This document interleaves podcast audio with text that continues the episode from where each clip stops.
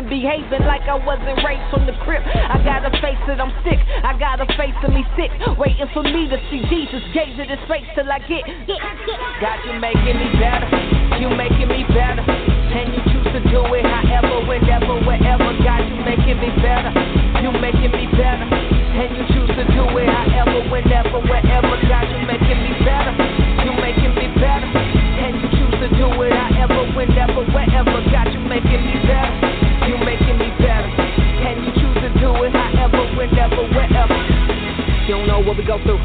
know what we go through. See the rings, see the videos, see the memes, see the dreams of the queens with a wish for the good life. Really wanna be a good wife. Really wanna come home. Wish it would have been a good night. But instead we had to fight with a price of a piece of a piece of the whoop fight. I came home from that honeymoon, feeling high, feeling right, feeling like our whole life was in front of us till something nudged me. Take a test, took the test, it said yes. I'm saying all this can't be right, can't be sight. I'm trying to live, this can't be life. How I'm a mother after eight days of being a wife. I'm being invited to bring to life, and I can't focus on nothing else but me till I realize. What's living in me is gift given to me from his wisdom. Living, swimming with fins, fishing with sin. The shark, my heart society's bait, telling us wait. Baby's first name is mistake. It's the problem when the saints believe it. We slow down to a sovereignty till we gotta be taken from this life like it's robbery. We just pottery. The joy is that the clay is shaped by grace, and the potter promised me that everything will work for good. This ain't lie. God, you making me better. You making me better. And you choose to do it however, whenever, wherever. God, you making me better. You making me better. And you choose to do it however, whenever, wherever. God, you making me better. You making me better. And you choose to do it however, whenever, wherever. God, you making me better. You making me better. And you choose to do it however, whenever, wherever.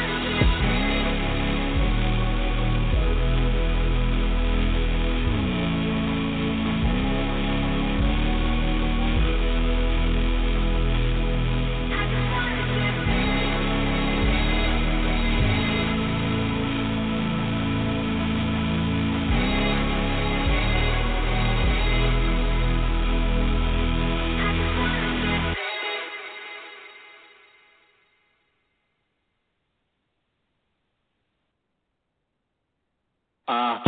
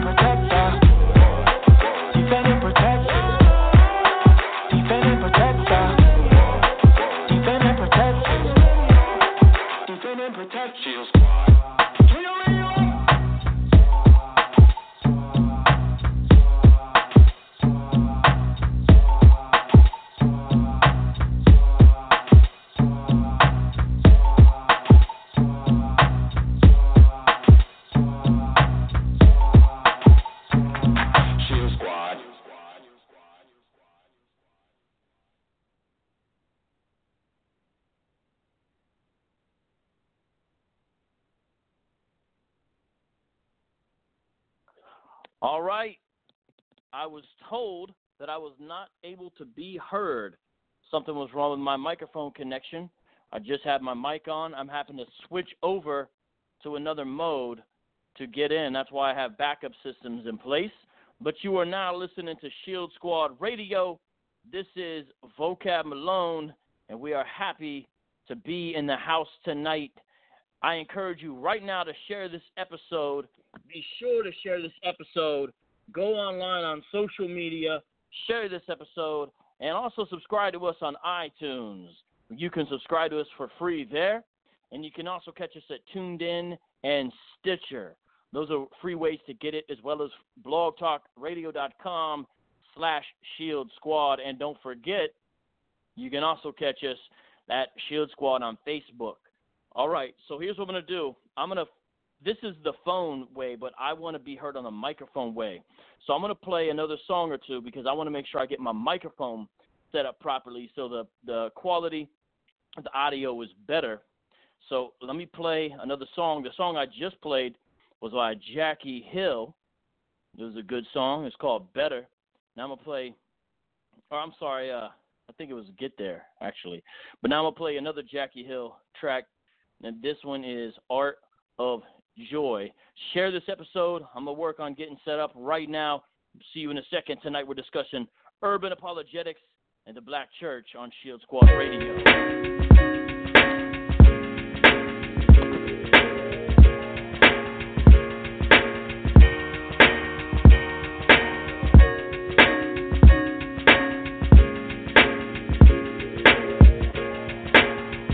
When I wake up, new mercies meet me, two hearses greet me. They search me with an urgency weak, see deep like seaweed. Body bending is cursive, it's worship, it's rehearsal, it's universal. Who you work through, the church's purpose is to search you. Mm. This verse's purpose is to lurk the murky purpose of the joy cease. I've seen it hitting where the joy beat. Inside the commands, the plan B, destroy me. The parts of me that can't enjoy D, deploy B, deploy peace. Two fingers like a 70 boy team with some bell bottoms. Hell's riding with objects that rejected, better yet, they forgotten the compass. That their optics only the option of spotting the opposite. When the doctor got you, got them, it's crop from the topic. It's a process when I'm watching the rock and it's promise. Must be honest, it's some blinders, it's time in my progress. Um, then I remember. You make us happy when we look at you. You make us happy when we look for you. Satisfaction only happens to those who are glad in you, glad in you. You make us happy when we look at you. You make us happy when we look for you. Satisfaction only happens to those who are glad in you, glad in you, who are glad in you, glad in you. Satisfaction only happens to those who are glad in you, glad in you. To find joy in everything. Searched a couple mountains even thought I could get it from two for 15s that filled my lungs with something higher and inspire me like a 16 or 16. It didn't work, but what did it was the finished work. Brought me back to himself. Now I'm living in reverse, seeing good gifts as a glimpse of the giver, not the gifts as a giver. Merry Christmas if the vision works. If you've seen them, then you get it. An image no sentence can keep out of a mental prison. Our mental was limited with mentioning his existence. When it was finished, that was the beginning of our joy. I love the tension. If I'm happy in you, I'm happy with you. Attraction to you makes a drastic passes turn to ashes, grab the urn and burn it faster than a Jackie Joyner track and learning satisfaction serving you. I'm just happy learning you. You make us happy when we look at you. You make us happy when we look for you. Satisfaction only happens to those who are glad in you, glad in you. You make us happy when we look at you. You make us happy when we look for you. Satisfaction only happens to those who are glad in you, glad in you, who are glad in you, glad in you. Satisfaction only happens to those who are glad in you,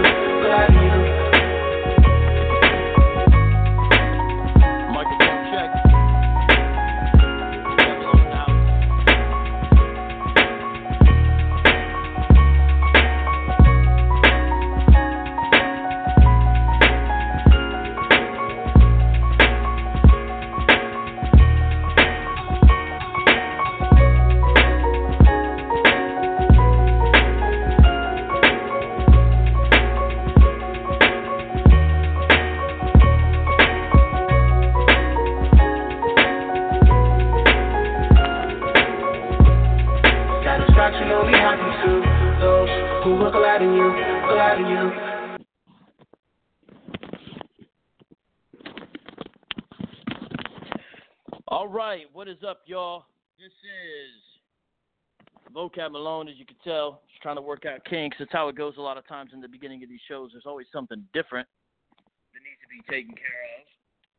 But um, um, for now, I'm gonna be doing the show from the phone microphone. I'm preferring to do so, of course, from my internal microphone on my laptop, but I'm not having success as of now.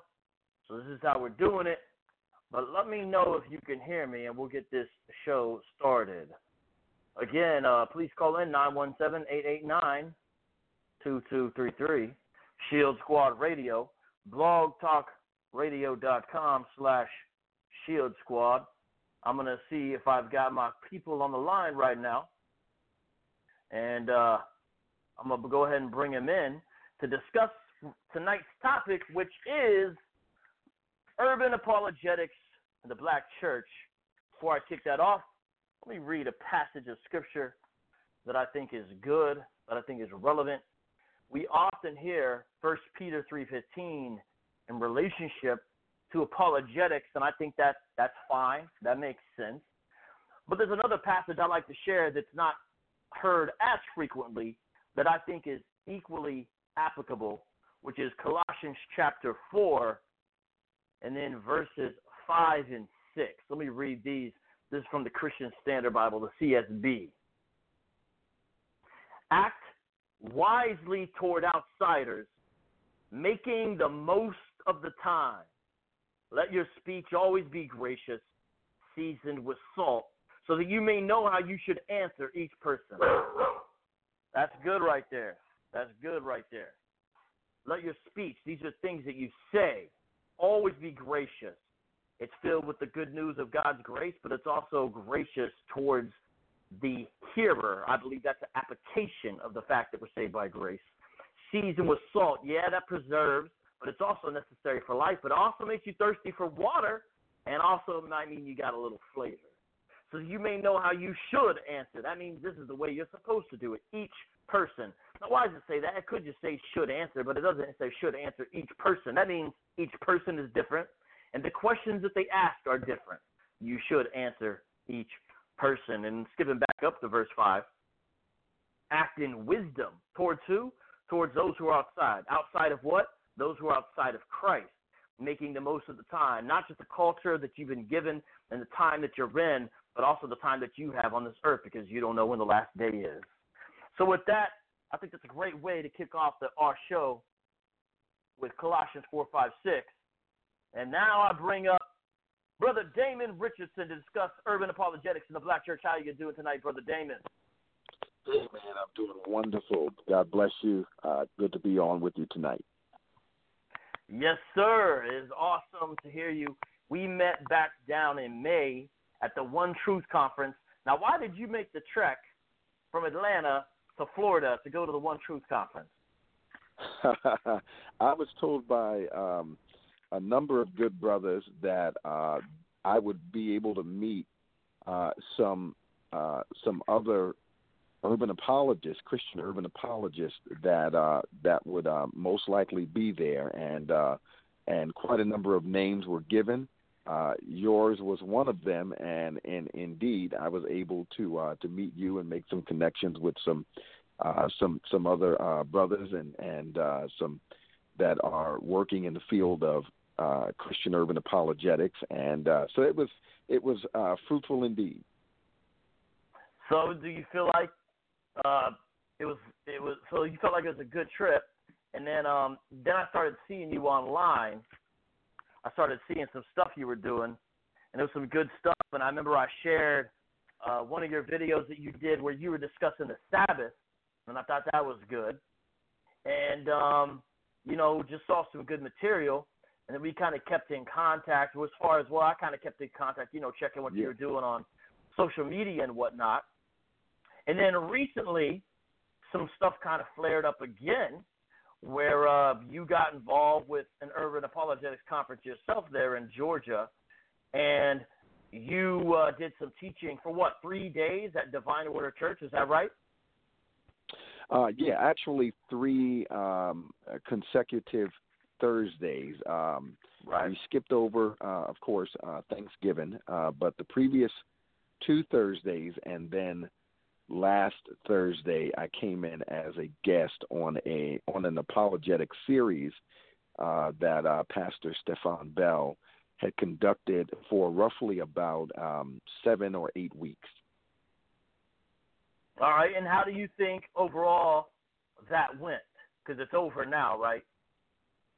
Yes, it concluded uh, Thursday past, and uh, I, I think it was it was it was great, very informative. Uh, the feedback that we got was uh, was incredible. Um, uh, there was a, a, lot of things that were covered. When I came in, uh, the um, the areas that I uh, dealt with were, of course, the uh, Nation of Islam. I talked about the uh, Moorish Science Temple. I also talked about the um, Five Percent Nation of Islam, and uh, let's see a little bit about the Nuwaubians. And of course, on Thursday it was almost a wrap up, so we did a lot of Q and A. Excellent, man. So, have you've been able to do a lot of things like that? Is this one of the first? I mean, I know you've been doing apologetics for a while, but as far as urban apologetics type conferences or you know series, um, how's it been as far as the churches go? You know, with your experience. Uh, I, I would say that it's been uh, more recently. It's been um, with the uh, there's been almost an explosion, a popularity of sorts uh, in the area of urban apolo- apologetics. So I would say as of uh, lately, it, it's it's been going uh, very well. Earlier on, uh, when I started doing it in um, uh, very informal kind of ways, just kind of having conversations. Um, it, it wasn't well received, and I think that a lot of the circles uh, that I was, uh, you know, functioning in uh, were kind of more of your almost your anti-intellectual uh, kind of uh, circles. So, so it wasn't really well received. A lot of uh, Christian churches still don't see, especially within the urban context, still don't see the need as as they should for the for urban apologetics. Well, brother Damon, why do you think that's starting to change?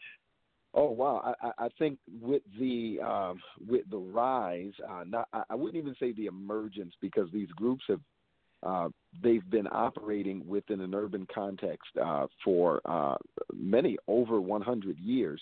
Um, but I think with the rise of social media, there is an uh, an influx and infiltration of um, a lot of different doctrines and ideologies and theologies that are coming from uh, your uh, Kemetic conscious groups uh, that are coming from your Black Hebrew Israelites. Uh, the five percenters are beginning to make a uh, another rise, and of course, the Nation of Islam has been operating for uh, since the 30s.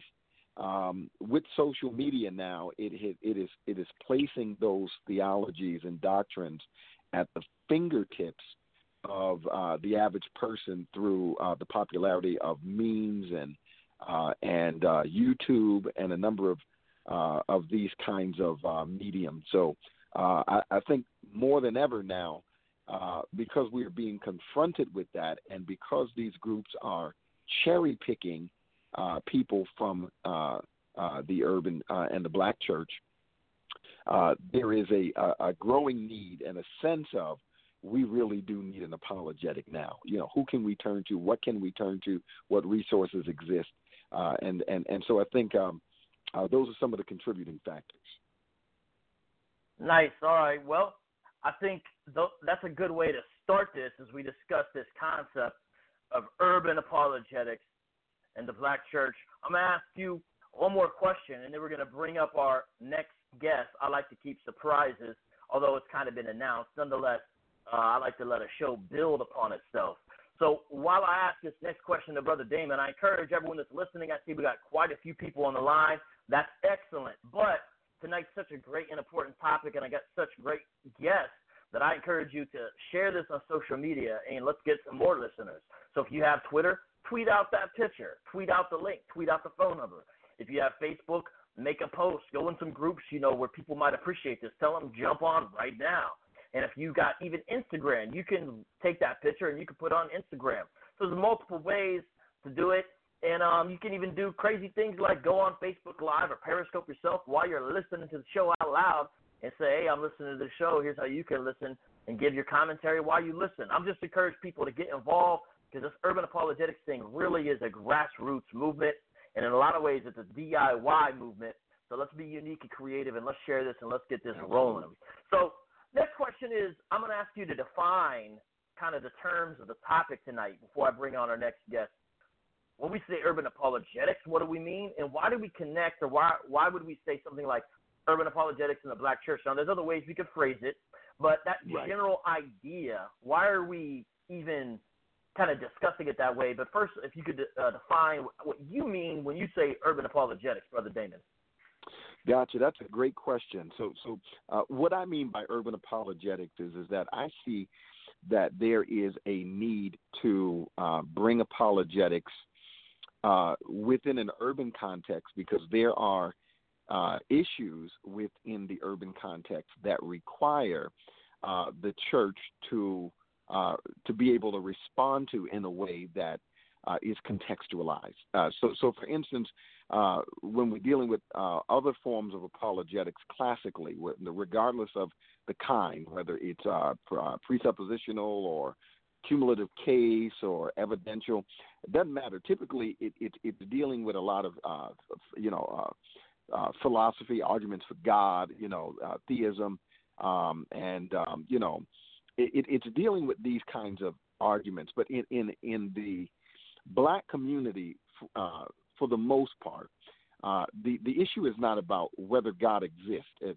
more traditionally, um, the black community is going to be theistic. So so you don't really need that. What what you need is an apologetic that that addresses uh, some of the existential issues, uh, such as uh, the need for and uh, social justice, uh, uh, racism, and some of the charges that are leveled at the black church as a result of uh, the black existen- uh, the black experience. So, for instance, when you're in uh, an urban context, you're you're more likely to hear a black Christian uh, that Christianity is a white man's religion. Why should I trust the church? Uh, uh, look at what we've what, what we what we've been experiencing uh, historically, and where was the church, and and what did they say as it re- uh, uh, you know as it relates to uh, our suffering or our our plight. Uh, so so urban apologetics addresses from a scriptural vantage point and perspective those issues that are particular to people within an urban context, particularly black people who who are more likely to level a challenge and a charge uh, against the black church uh, out of suspicion for um, uh, for as, as you know out of a suspicion of what it is that we are uh, putting forth uh, biblically and theologically. And so typically that's what I mean when I say urban apologetics is, is, really being able to provide answers and reasons for our faith that particularly address uh, those concerns that you might find in that kind of context. Excellent, excellent. Well, it is time to bring up our next guest as promised because he was the man behind this miniature urban apologetics conference or whatever term you would like to use for, but it was something that he brought in Damon for, but it's not something that just he had Damon come in and that was that.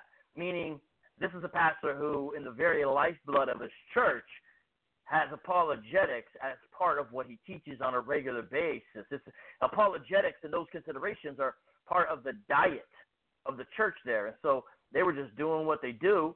Now, uh, some people may think that's odd, but it's needed as as you, I hope you can see by this conversation, and a lot of you understand that if you're listening. But this is a message we want to get out to more and more people. So, Pastor Stephan Ball, welcome to Shield Squad Radio. Tell us why you do what you do at the church. Why is yours a church that has urban apologetics in its very regular diet? Why is that the case? Well, well, first of all, vocab, I want to thank you for allowing me to be on your show. Uh, I've followed you for uh, uh, recently, and I just want to tell you, man, thank you for what you're doing in the community. I think what you're doing is very important. and uh, it's an honor to be on the call. Uh, secondly, I want to correct you in one thing. It's Stephan Bell, B E L L. oh yeah, yeah, yeah, yeah. My bad. but that's okay. Hey, that lets everybody know we we haven't been knowing each other since childhood, but we we we are friends. Um, I, I want to tell you why we're doing this uh, at the dock, and we call the dock Divine Order Church uh, here in Marietta, Georgia. Why why are we doing this? Uh, one of the questions that came to uh, Damon and I last night is um, what what is one of the most valuable things that comes from apologetics, or what should be the priority when it comes to studying uh, apologetics? And the priority that we both agreed on, Damon and I, was the biggest priority for an apologist or any Christian is to know your own, you know, your, know your own theology, to study your own stuff, to know your scriptures. And so, what I found as a pastor, and, and we've been around for just three years, is that there's a high level of uh, biblical illiteracy, biblical history illiteracy, uh, even the scriptural illiteracy in the community. And so, what I wanted to do is go to another level, really teach the history of the Bible. Where did it come from? Who was there to get truths about uh, the foundations of Scripture? Um, some of the more uh, specific um, archaeological or genealogical information out there that can help Christians really understand what they believe in. So as I looked into it and asked questions, uh, we we found that there was a lot of that lack of information. But most important, um, most important vocab is I had a group of uh, senior high school students went to college when we first joined, uh, started the church. Uh, maybe I could say about a dozen students that went to college, and I started getting all these phone calls, man. And the phone calls are from my college kids or their parents saying, "Hey, I'm being attacked as a Christian on this campus." And oftentimes HBCU campuses, but it was it was no uh, discrimination on which campus it would be on. It could be a, a, a diverse campus or HBCU campus, and the attacks were from so many different directions. But it was one thing that was that was uh, a, a thread between all the kids. They had no clue how to respond and it was attacking their faith. So what we started with three years ago was classes for our college kids and seniors and juniors in high school and their parents. But once the other parents found found out, other people in the community found out we were doing this at the dock, they said, "Why don't you expand, expand it to entire expand it to the entire community?" And my answer, and my answer was a simple, absolutely. So we've been doing this for three years. We've taught so many things, anything from what is Scientology, what is uh, the Nation of Islam, of course, with the uh, Black Conscious Movement. We've talked about, uh, of course, uh, the Moore Science Temple. We've talked about uh, the Na- Nation of Islam. We've talked about Hebrew Israelites and Kemet Egyptology. We've gone through it all, but we even talk about faiths such as Jehovah's Witness, Seventh Day Adventist. It is very important we know what we are as opposed to what other uh, uh, belief systems are. And what I found is that the response has been vocab. Man, the the faith of Christians is extremely extremely bolstered when they learn uh, the, how to to operate an apologetic. Right, that's excellent. And uh, yeah, I don't know. I'm sorry about your last name. I got it right on the flyer. Uh, my bad. oh man, oh man. But uh, yeah, so that's good, and I'm glad. Once I heard about the types of stuff that you guys were doing at the church, I was glad that was an excellent thing, and it sounds like the response has also been excellent from the people. This is something they like. This is something they want. This is something they realize they need, and so that's an encouragement. I hope to other churches jump on and be part of this. So that's excellent. Um, any like what have you guys done in the past? You guys have been around, I think, three years as far as Divine Order. What are some things you guys have done in the past that maybe other people could uh, look to say, okay, that's a, that's an interesting way. And what are some some some of the things that you've learned in the area of urban apologetics from what you've done in the past? Well, I can tell you this: um, when it comes specifically to urban apologetics, I think I mentioned it uh, during my initial presentation uh, discussion, and that is we have seen that there are just so many. Damon, you touched on it too. So many different belief systems out there that there's a strong sense of confusion that's being created in the, in the African American community. Uh, one person's telling you that you know there's no letter J and in, in the Greek alphabet. So how could there be a Jesus? Then someone else is saying that Jesus is Horus personified, and then someone else is going to tell you that you are God and you are, ladies, you are the earth, and you're the, the the originator of all creation. And there's so much coming at that. What happens is it's not it's not as often that they flee Christianity and go to those places. They just throw their hands up altogether and quit.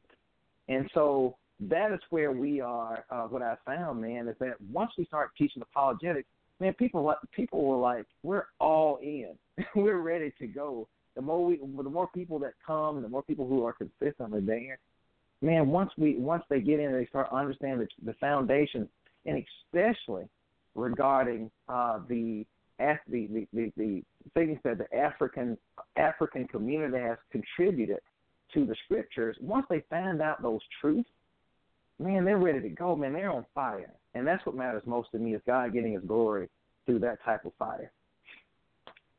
Amen. Amen.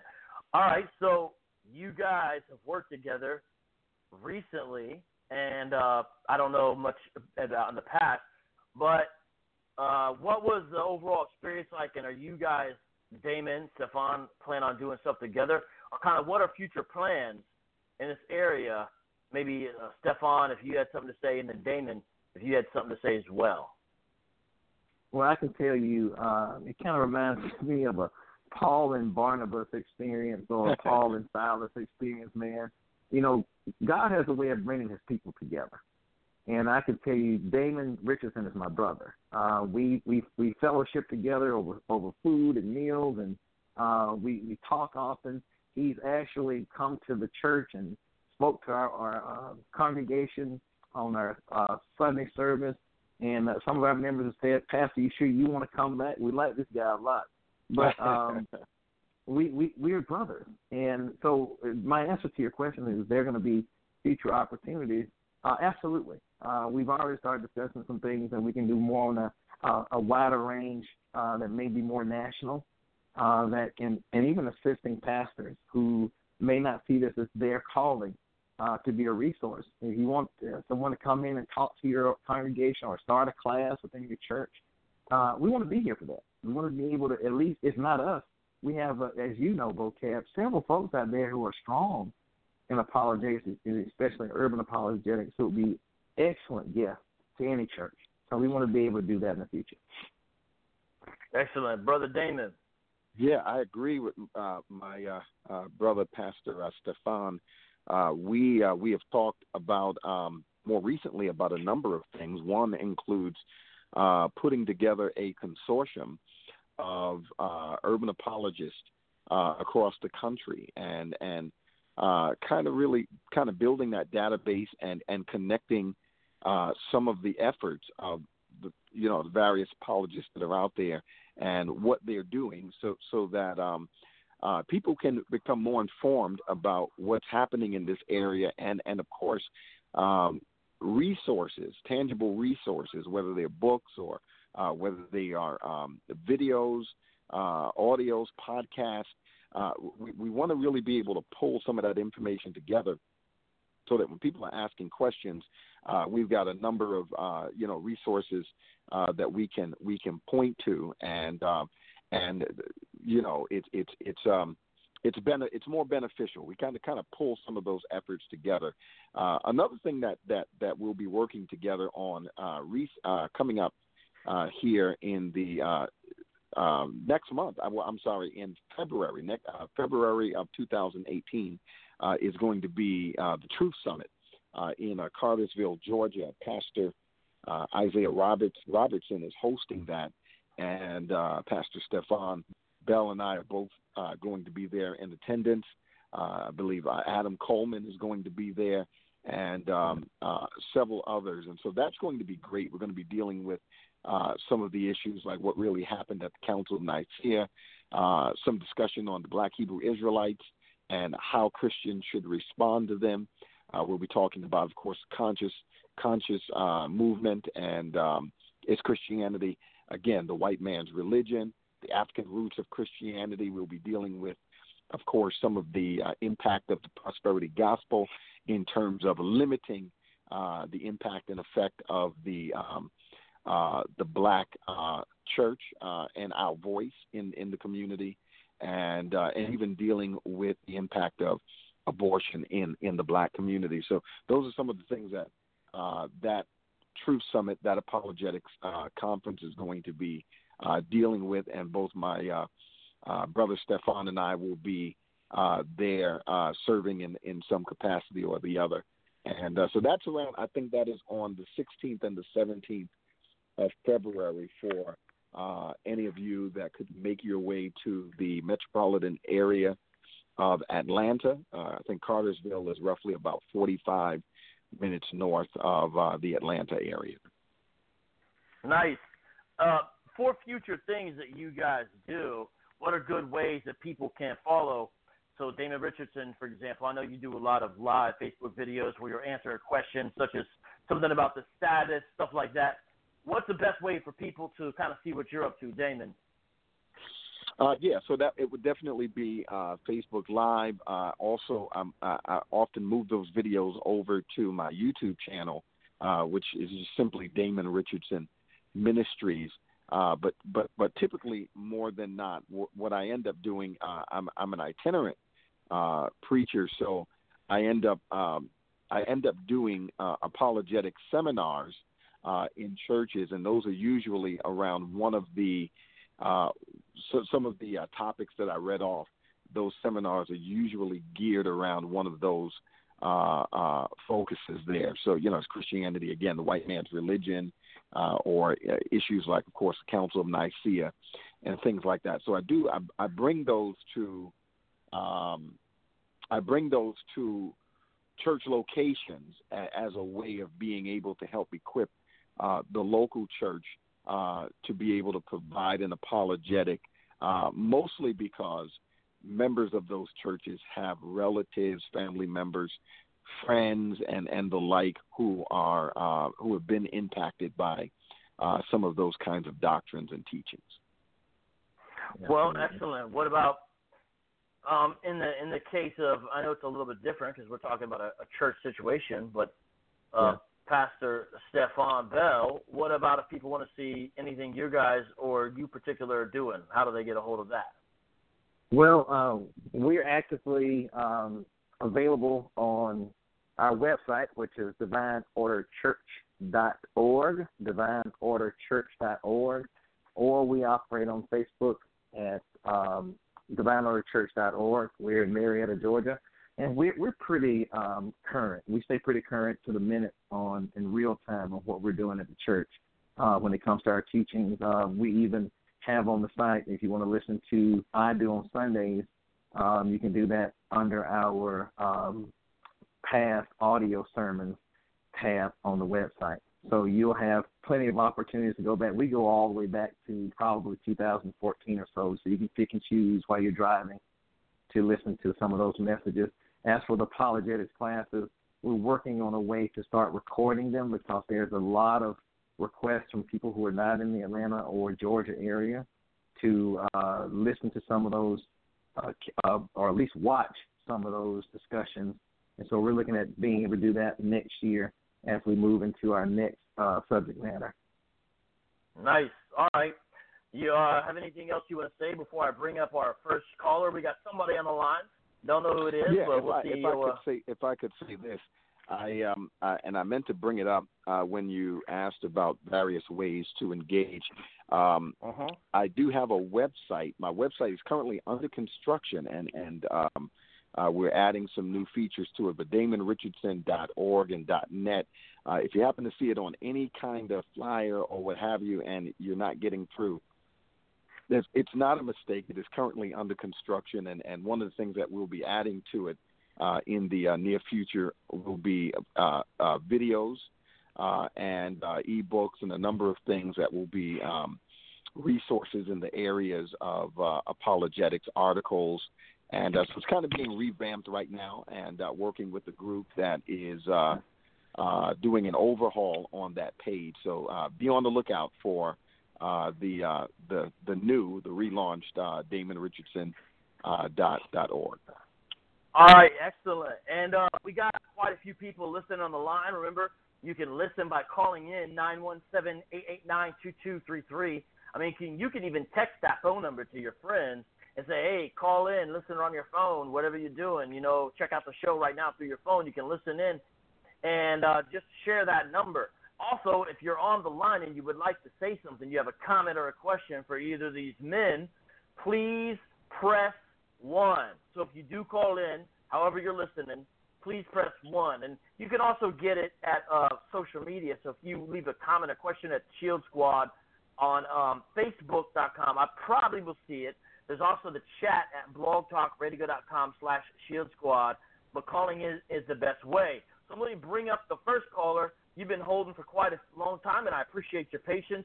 305 834, you are calling now in the Shield Squad Radio. Just state your name and where you're from, and then ask your question. Where are you from? What's your name? 305 834. Okay. Okay, this is Maxwell Goldberg uh, from Miami, Florida. What's going on, vocab? Right on. Hey, All right, good to hear your voice, Maxwell. Okay, nice to uh, talk to you, vocab. All right, Yes, my sir. question is for the panel and uh, dealing with uh, Reformed theology. Being that it's uh, it has a Eurocentric base, um, why should blacks uh, be involved in something that has such a Eurocentric base? And why are not uh, more blacks involved in the Eastern Orthodox movement, which doesn't have such a bad history? All right, so we got two questions, and uh, I'll throw it out to Damon first, and then if, of course, Stephan, you want to get it. He he believes that Reformed theology has a Eurocentric base. So if a person's black, why should they be involved with it? Damon, what's your response to that question by Maxwell? Well, uh, even uh, even Reformed theology is is rooted in uh, classical historic Christian faith. Uh, so unless we are uh, positing uh, the idea that Christianity has its genesis there, uh, then uh, it's it would not be uh, uncommon for uh, black Christians, black theologians, black apologists uh, to be engaging and interacting with um, Reformed theology, even though it, it, has a European root.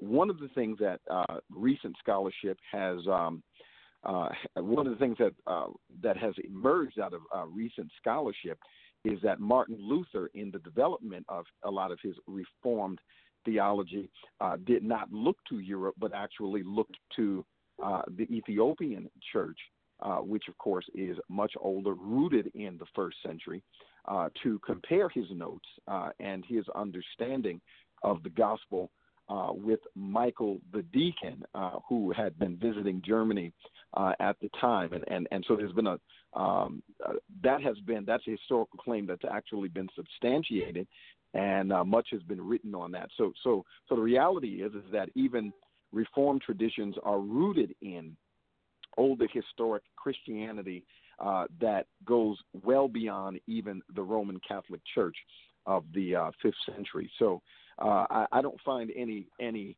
um, uh, any issues with interacting with uh, European scholarship. Uh, however, biblical scholarship is not. Uh, I, I should put it like this: biblical scholarship is not held hostage by European scholarship, and most of the many of the uh, early church fathers, uh, particularly the North African ones, obviously it was the result of their work that brought the Christian faith to uh, Europe. And and so the reality is this: is even if we're talking about Augustine of, of Hippo, uh, who um, whose work and whose life uh, was lived there in North Africa, most of the reformed uh, most of Reformed theology is even built off of uh, Augustine's um, uh, lexical work. So and his theology. So so so the reality is is that we're really looking past that and we're looking further back into the historic Christian faith, and and most of that was uh, mo- a lot of that theology and a lot of that work we find uh, coming from uh,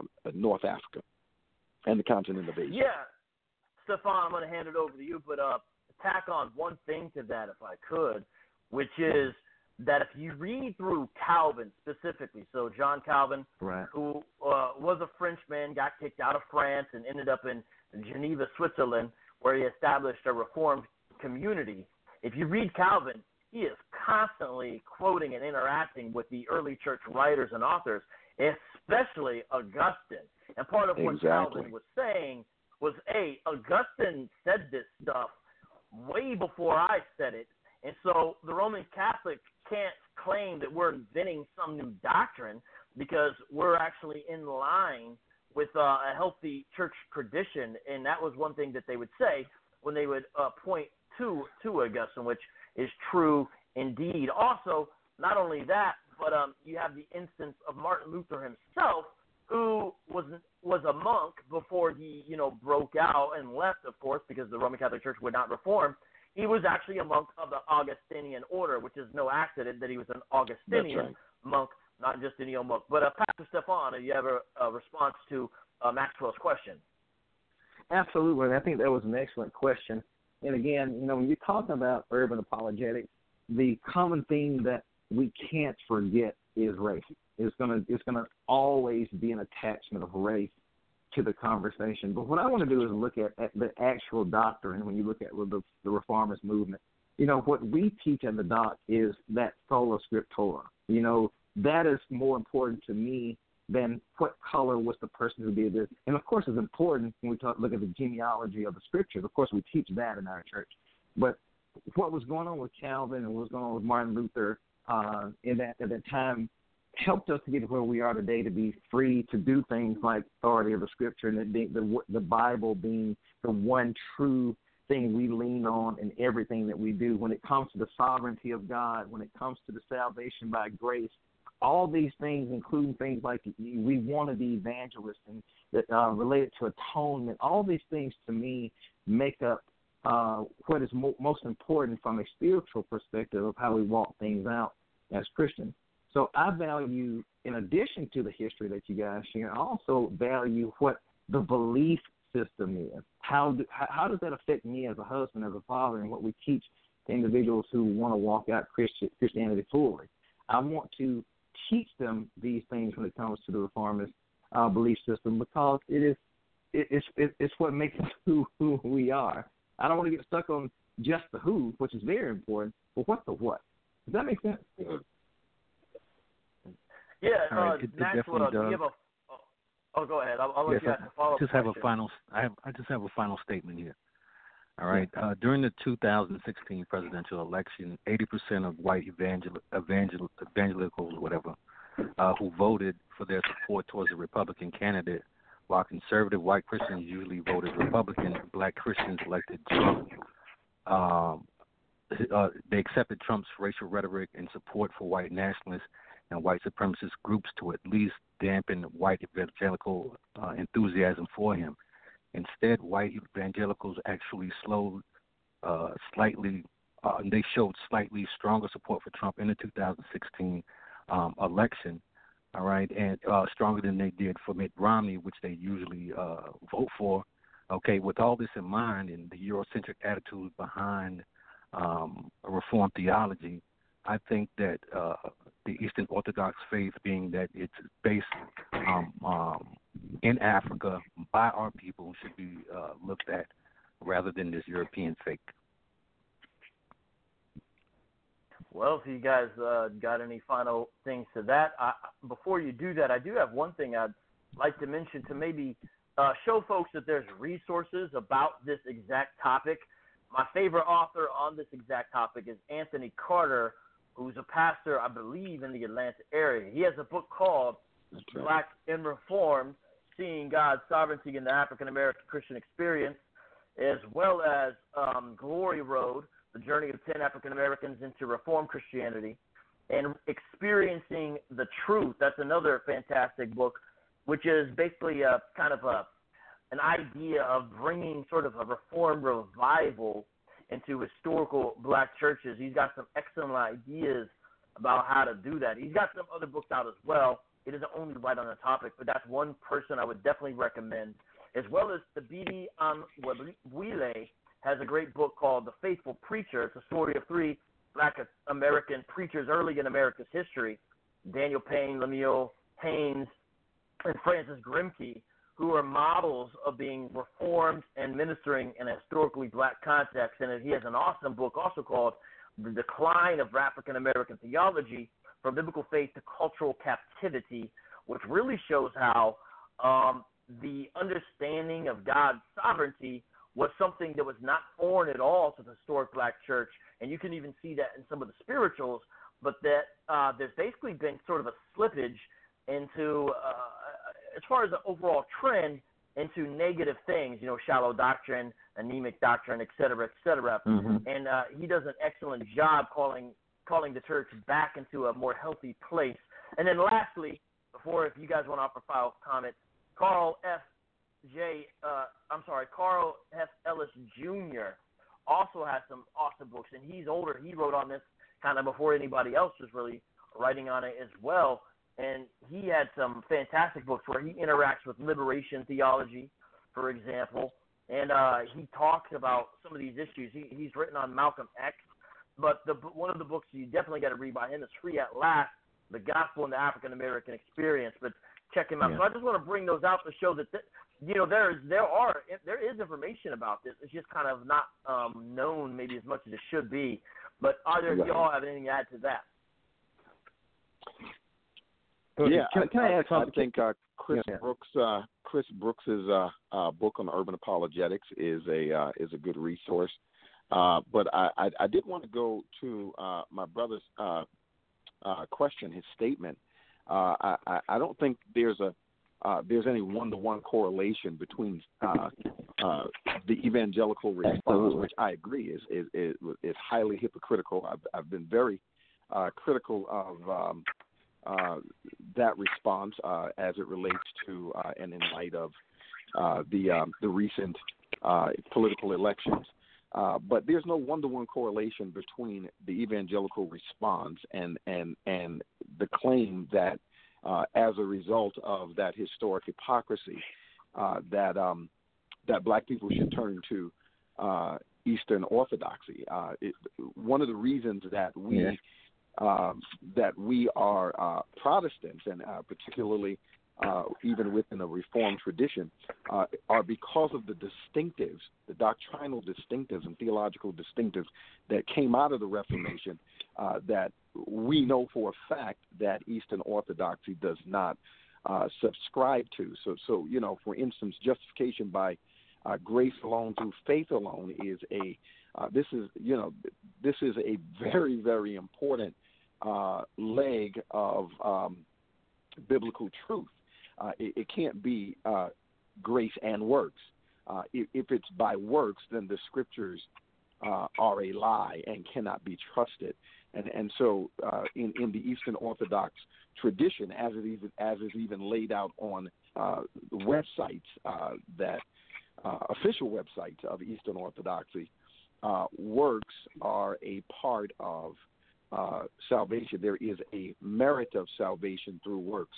Uh, that is um, uh, adamantly rejected in the um, the tradition of Reformed Protestantism, and uh, and so I, I- don't see a one to one correlation because of a uh, hypocritical evangelical response. The other thing is is that the black tradition has the black church tradition has not always been uh, particularly considered part of uh, evangelical Christianity, and, and and yet the black church has uh, historically been faithful in declaring uh, the uh, the gospel, so so that um, even if it is not defined as evangelical, the black church uh, has been a, uh, a beacon uh, and a, a vessel through which the um, historic Christian faith and the gospel has been declared. You know, going back uh, several centuries, and so so we start looking at Absalom Jones, uh, uh, Yeah. Richard Allen, and we start looking at many of the early uh, pioneers of the black church uh, in America. Uh, they would not be considered today what you would call evangelical. However, uh, there is to be no doubt that what they declared faithfully uh, was the gospel, and they did not do that uh, inside the context of uh, Eastern, Orth- Eastern Orthodoxy. Maxwell, you still on the line? Yeah, I'm still here. Anything else before? Uh, oh man, are you guys dropping off? Oh, okay. There's somebody else. I had a couple people, and uh, one of them got tired of waiting and dropped off, but one's still holding. So hold on, four one three. No, I'll that, get to you. That, want to. no, that, that's it. That's it, vocab. I just wanted to put that out there, and hopefully it's considered by the panel. Absolutely. Yes, sir. Appreciate Thank you very man. much. All right. Thank you. Let me get to this last last call, and then what we're going to do is switch over into uh, a break. We take a break on the hour. We're coming up on an hour. But first, let me take this call. 413 204. You are live with the panel today of Shield Squad Radio. Damon Richardson and Stephan, Pastor Stephan. So, how you doing, 413? Doing well yourself, thank you. Yes, sir. What's the name and what, where you calling from? Uh, Pinckney Salisbury Jr. calling from Massachusetts. Hey, bud. Right on. Do you have a que- question or a comment? I do. Um, the term urban apologetics. I, I just kind of got into the show because I got a tag from someone to uh, call in. So, how would um this be done to Hebrew Israelites or just people in general who read Hebrew and really don't see Jesus in the text? Like, for example, I um had a discourse with someone about Psalms 2 and 12, and their claim was bar is son, but I know from Hebrew it means pure. It's an adjective derived from the verb bara, beit resh resh, which is a geminate, and is also present in uh, Ugaritic, which is a cognate language of Hebrew, which also means pure. It would be barara. Um, how would you how would you approach someone, you know, as myself, or even more seasoned Hebrew, that's a black Hebrew Israelite, or someone that just left Christianity? All right, that's a good question. Uh, you said uh, Salisbury Jr. from Massachusetts correct. wants to know. All right, yeah, you want to know, like, how would this issue of urban apologetics, uh, how would that be with somebody who holds to uh, the Tanakh, some of those issues, such as you brought up uh, specifically Psalm 212. Uh, how, what's the relevance, or how does it relate to somebody who who knows Hebrew and uh, gets into it that way? Uh, either Damon or Stephan, if you would like to have some kind of response to that caller and that question. Then go ahead, but I'm right behind you. Okay. Well, I, I, you know, one one of the things is uh, one of the approaches that I would take is to uh, look at the um look at historic Christianity and how they handled uh, internally uh, doctrinal and theological issues. Uh, and uh, so, one such place would be Acts chapter 15. Uh, so when I when I think about the claims of the Black Hebrew Israelites, um, that is a good starting point for, as well as of course the Book of Romans, Galatians, and Colossians. But Acts 15 in particular, because at the end of the day, no matter how we uh, uh, chop it up, uh, the claim that the Black Hebrew Israelites are making that um, Negroes or Black people who were taken uh, across the uh, transatlantic uh, in the slave trade are actually Yehudi, their tribe of Judah, Israelites. That, claim is false, and genetics have, has obviously proven that uh, to be false. It's not only scientifically false, but it's historically false. Well, one of the reasons that that's so important is, is, is that, well, if that's false, then at the end of the day, what Black Hebrew Israelites are ultimately uh, advocating is for Gentiles who are following the Messiah uh, to become law keepers. Uh, so, so, so even if that's what they are saying they are not intending to do, that's ultimately what they are advocating for and seeking to accomplish. Because the facts are, blacks in America are Hamitic. We are of Cushite lineage. We are not of uh, is Israeli or uh, Judahite lineage. And so the reality is, is that uh, as uh, blacks become Christians, we have to look to the new. Te- we've got to look to the scriptures uh, for our instruction, and the scriptures instruct us uh, um, instruct us to uh, obey the word of God, uh, but it does not particularly instruct us uh, to place ourselves up under the burden of the uh, the mitzvot, the particular commandments uh, that were given to uh, the Jews under the under the Mosaic covenant. It doesn't instruct us to do that. The ruling at the Acts 15 Jerusalem Council was that that such a burden would not be placed on the Gentiles, of whom we are uh, one of the many Gentile groups, that that burden should not be placed upon us. And, and, and ultimately, the ruling uh, consisted of what is considered uh, basic Torah morality. And so, so when we approach it from a scriptural standpoint, um, the other thing is, is that most of the black Hebrew Israelites really don't know Hebrew. Uh, you've got many of them saying things like modern day or even Mishnaic Hebrew is, is basically Yiddish. Uh, any first year Hebrew student knows uh, that Yiddish is largely Germanic uh, with some Hebrew influence. It's although it is written in Hebrew, uh, it is mostly of uh, German, various Germanic dialects. And so the reality is, is, is that most of them really don't know Hebrew anyway, and they don't understand philology in terms of the way that language works. If they did, they would not be putting forth ridiculous arguments like the letter J is only 500 years old. So how could Jesus exist if the letter J?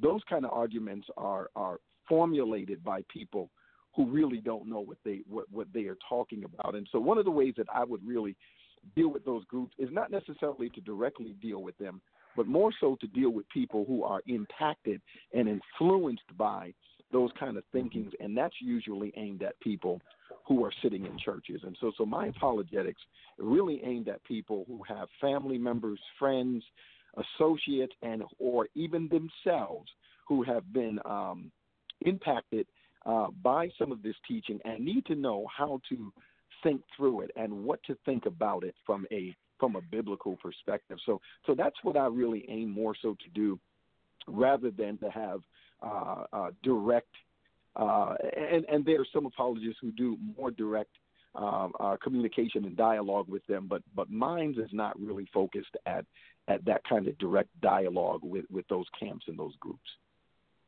Absolutely, and I'll just add to that from experience when it comes to Hebrew Israelites. You know, one thing I have to do is uh, uh, we shared last night, even uh, I'm sorry, Thursday in our last discussion uh, with the group um, and our last event, and we uh, is that the goal is to have a dialogue, to create a relationship where we can have a dialogue and understand each other.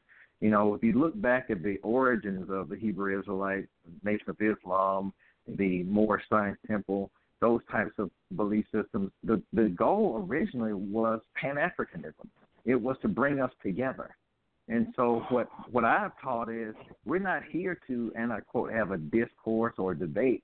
Our job is to understand each other. And so for me, I want to understand which camp are you from. I mean, there's so many different approaches to uh, those who consider, consider themselves to be Israelite. I want to make sure we're on the same page. And so I want to understand: Do you believe in the Pauline that the Pauline epistles apply to the Scripture? Do you believe uh, that Luke was a, a, a true contributor uh, when it comes to the Book of Acts as well as the Book of Luke? I want to know what do you believe? Do you believe that Deuteronomy chapter 28 verse 68 is paramount to your belief system? I want to know and ask those questions. But let me let me just say something to you, brother. If Christians don't understand any of this, all they do, all they become is listeners. And that is what's happened to a lot of Christians who have been um, confused and move into any type of different belief system, in anything, not just the, uh, the the Black Conscious movement, but anything that shifts your way, including uh, agnosticism, atheism, atheism. If it sounds like something you don't understand, but it sounds articulate and it sounds like it's something that's smart, you become attracted to it. So, for, from my perspective, I just want to make sure, as a, a teacher of apologetics, that Christians understand more than just the emotional, um, charismatic uh, uh, life lessons that are being taught from the pulpit in a majority of churches in America. I hope that I hope that gives my answer some clarity. Um, yeah, somewhat. Um, man, to Jack, I'm sorry, I, I just wasn't sure if you were done. Yeah, I'm just gonna ask if you had a if you had a if you had a follow up. Yeah, go ahead. Yeah, it'll be short because I know you're going into a break. Um, well, that, that's why I asked someone who's not exactly a Hebrew Israelite or believe mm-hmm. in those tenets, but someone who has left the church, has studied Hebrew, and does not see uh, your deity in there. And there's a growing number of us that are learning the languages and cognate languages and are, you know, voicing to Hebrew Israelites that it is not Yiddish. It is high. It's a High German dialect uh, that just uses the um, the Aramaic block script grapheme index as well as uh, uh, Ladino and, and, other such languages. Um, but the thing is, if there's a growing uh, movement of Hebrew literacy, you will really have a big problem on your hands. Well, could I make a comment to that? Um, so you're talking more specifics about really issues of is Christ the Messiah, and so that's uh, an issue that's actually, of course, been discussed between Christians and those who uh, have followed the Jewish religion in some form or another for literally 2,000 years, and so those uh, discussions, you know, have been had uh, frequently. You know, those, those are important discussions to have. Uh, but you know, you specifically brought up Psalm uh, two. I think there's a couple things we could say about that specifically, because um, there are Christians who have discussed this or have written on it, and my understanding is that you know, uh, folks who do not see Christ uh, in, do not see Yeshua as the Messiah in there might say, hey, that's just written concerning David only at the time of his coronation. And certainly Psalm 2 is a coronation psalm, and it does seem like it, the original context is for David. But just like with a lot of Hebrew scripture prophecy, uh, there's a larger filling up. And it seems like when you read through Psalm 2, it's not just the one verse or the one uh, word bar that makes it messianic. It's filled mm-hmm. with messianic imagery. And I would say ultimately it is finding its ultimate fulfillment in the life of Messiah. But specifically going to the word bar that you brought up, that's the Aramaic word for son, which I can tell you already knew that. And it's true, it's rarely found in the Hebrew Bible, but it is found in Proverbs 31 2. And if you look at Proverbs 31 2, you'll see there is our Aramaic word bar, and it does mean son in that context. And even if you look back at old uh, translations that you know religious Jews have done, the oldest versions uh, of these translations they are basically divided upon this phrase's meaning and you can see that because Hebrew commentators who have a more traditional approach, they have varied renderings about what they think it means. Now, in the modern era, mm-hmm. there's been a strong pushback in the modern era because they know that this is a passage that Christians have used, and so there's a real pushback upon seeing any kind of messianic goings on in uh, 212. But historically, uh, you'll see a much more varied interpretation. And lastly, this is the last thing I'll say, is that this is not completely abnormal, this Aramaic word bar meaning uh, son in there, because if you read Jeremiah 10:11, it's interesting who's being addressed there. It's the foreign nations, and guess what? It's crazy. They're being addressed in Aramaic, which was, of course, you know, the Semitic language of the day. They're not being right. addressed there in Hebrew, and so if you look at the context of Psalm 2, it seems like it's talking about these rebellious peoples against the Messiah, and so it's it, it uses that word bar there maybe as a way to say, uh, you know, a way to like almost like specifically say, and I'm talking to you. So it's not just the modern Christian translations that maintain this this reading. There is a good historic case to be made for it, I think specifically, but that's really not just specifically an urban apologetic issue. That's really kind of a Hebraic linguistic messianic uh, issue, really more than anything. I think. I mean, what are your thoughts on what I said there? Uh, well, I did bring up the uh, the cognate language of Ugaritic, which um, the sages or the older Jewish um, people were not privy to at the time. You know, Ugaritic. Um, I forgot the name of the, the town it was, but it's like an Acropolis was found in 1929.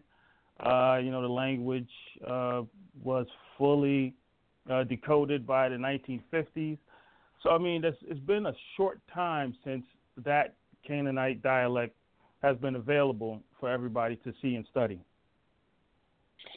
But it is yes. a, it is a linguistics issue, and I'm just what I was uh, proposing is that if more Hebrew Israelites uh, actually understood that it is not Yiddish and realized if they claim to be these people that this is the, the language of their fathers, um, it could be attested back to uh, 1000 BCE, any written work. Um, So it'd be it'd be you'd be hard pressed to uh, do your quote unquote urban apologetics as uh, a Hebrew Israelite that is starting to learn the Hebrew language. Well, right. I So I disagree. Uh, understand. go ahead. just so everyone understands, uh, the, the the caller, if I'm not mistaken, of course, is will be Tanakh only Hebrew Israelite. So he'd still identify ethnically as a Hebrew Israelite, but he wouldn't hold. No, no, not necessarily. I, I'm I'm kind of indifferent actually. Um, I wouldn't Well- say Tanakh only.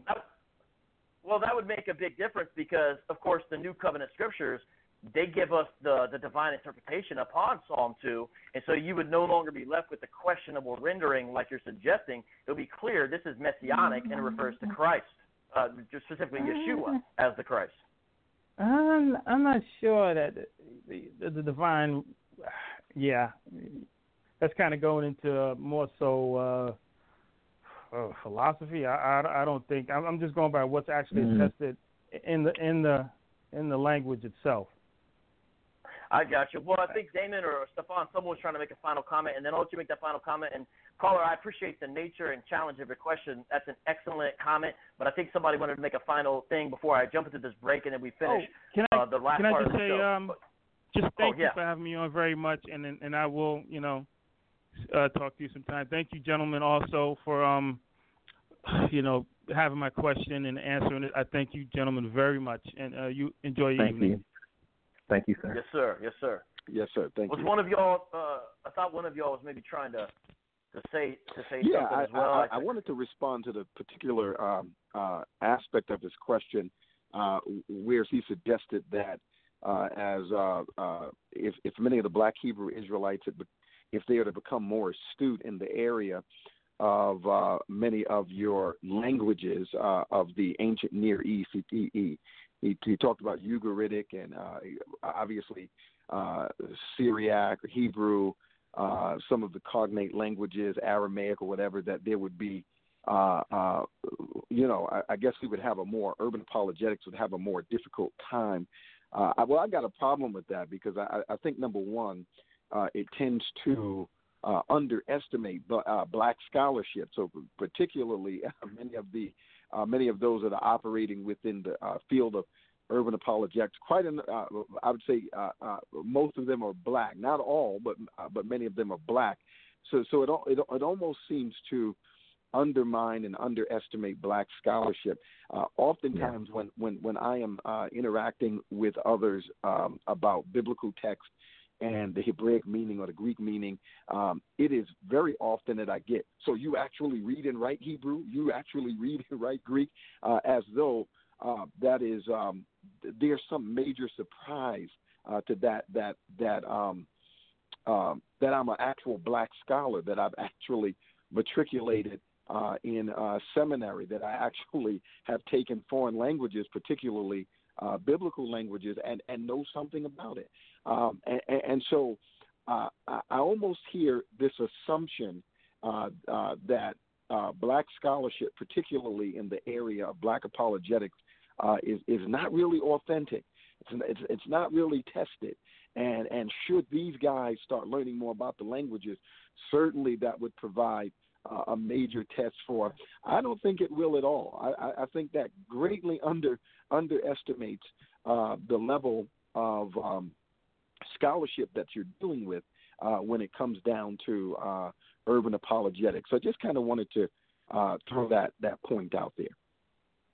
Yeah, actually, if I could bring up, um, uh, there's a church I was at at the time, and we had a relationship with a man named Leon Brown, a pastor at Crown and Joy Presbyterian Church. You can look him up at crownandjoy.com. And uh, I was readying the pulpit before he was about to speak, and open in front of him, he had the Bible ready, and it was just the Hebrew text. And then he went and he preached his full sermon, which was excellent. He's an excellent, as they call, it, pulpiteer, no doubt. But he preached the whole sermon without any notes, reading from the Hebrew text directly in front of him, and that's all he had on the pulpit. So I just say that um, I appreciate folks that can do that. That's not something I I would feel ready to do myself.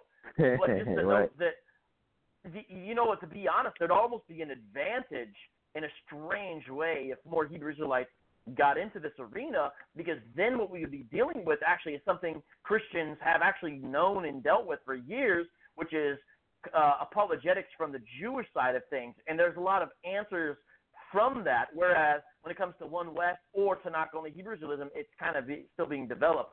But let me do this. We have another call who wants to call in. Caller, will you please hold on? Please do not go anywhere. I see you. I, I see you press one. I'm going to play one song to do our little break. And I want to encourage everyone, please call in. We still got about 40 minutes left on the show. 917-889-2233. That's 917-889-2233. Press 1 if you want to be heard. Press 1 if you have a question. You've got to press 1. Otherwise, I will not know that you want to talk. I'll just think you only want to listen. So please press 1. And still share this show. The show is not over. And so we want people to still call in. We got some great stuff coming up here, and we would love you to be part of the Shield Squad Radio with Damon Richardson. And of course, we've also got Pastor Stephan. So taking a little break. It's going to be a three and a half minute break. The name of this song right here is Tear It Down, and it's by KB, and he actually talks about urban apologetics in this track. So give us a minute. We'll be back on Shield Squad Radio.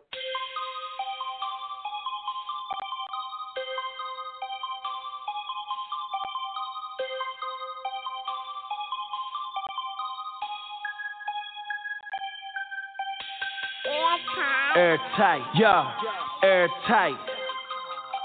That argument is airtight, airtight, airtight. Yeah, yeah. Trinity College, what up, baby? Yeah. Hey, the gospel's going out Let's.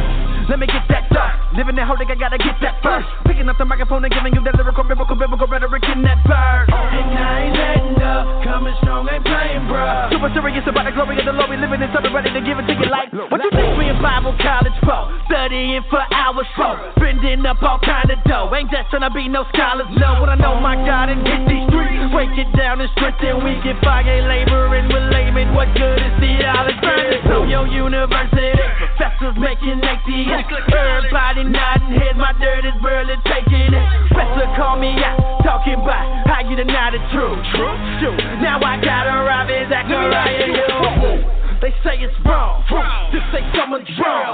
But that statement got contradictions all on its own. They arguments we turn down. This ain't judgment. I am not a judge. I communicate what the judge said. Tear it down, ay. We gon' break it down, bring 'em out, bring 'em out. Ay. We can do this now, do it now. That exalts itself against the God of knowledge, yeah. Demolish it. I gotta tear it down. Tear it down, ay. We gon' break it down, We can do this now, do it now. That exalts itself against the God of knowledge, yeah.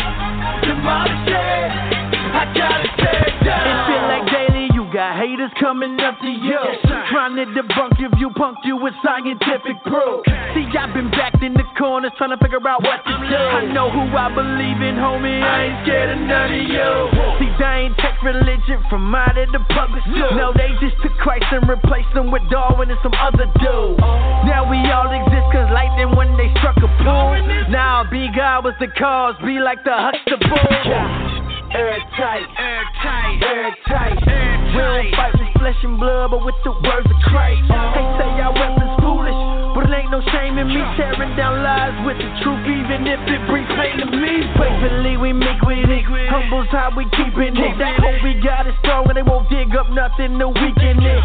Say this, we give our lives, give our lives, live and strive, live and strive. The, the, the glory of God is on the land. Tear it down, gon' break it down, bring 'em out, bring 'em out. Ay, we can do this now, do it now. That exalts itself against the God of knowledge, yeah. Demolish it.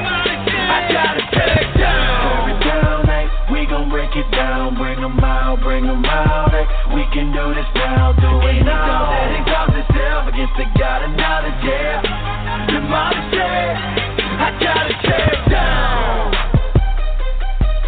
Second Corinthians 10 5. Yeah. The power of the gospel. Persuasive truth, baby. We captive every thought. We preach Christ. Captive every thought. We praise the Lord, uh, man. We men of faith. Idolatry and false arguments don't play What's up? This is Vocab Malone. You are listening again to Shield Squad Radio. If you're already listening, why don't you pass our number around 917-889-2233. Tell people to hit one if they want to talk. And be sure to go on blogtalkradio.com slash shield squad. Remember, you can subscribe to us on iTunes.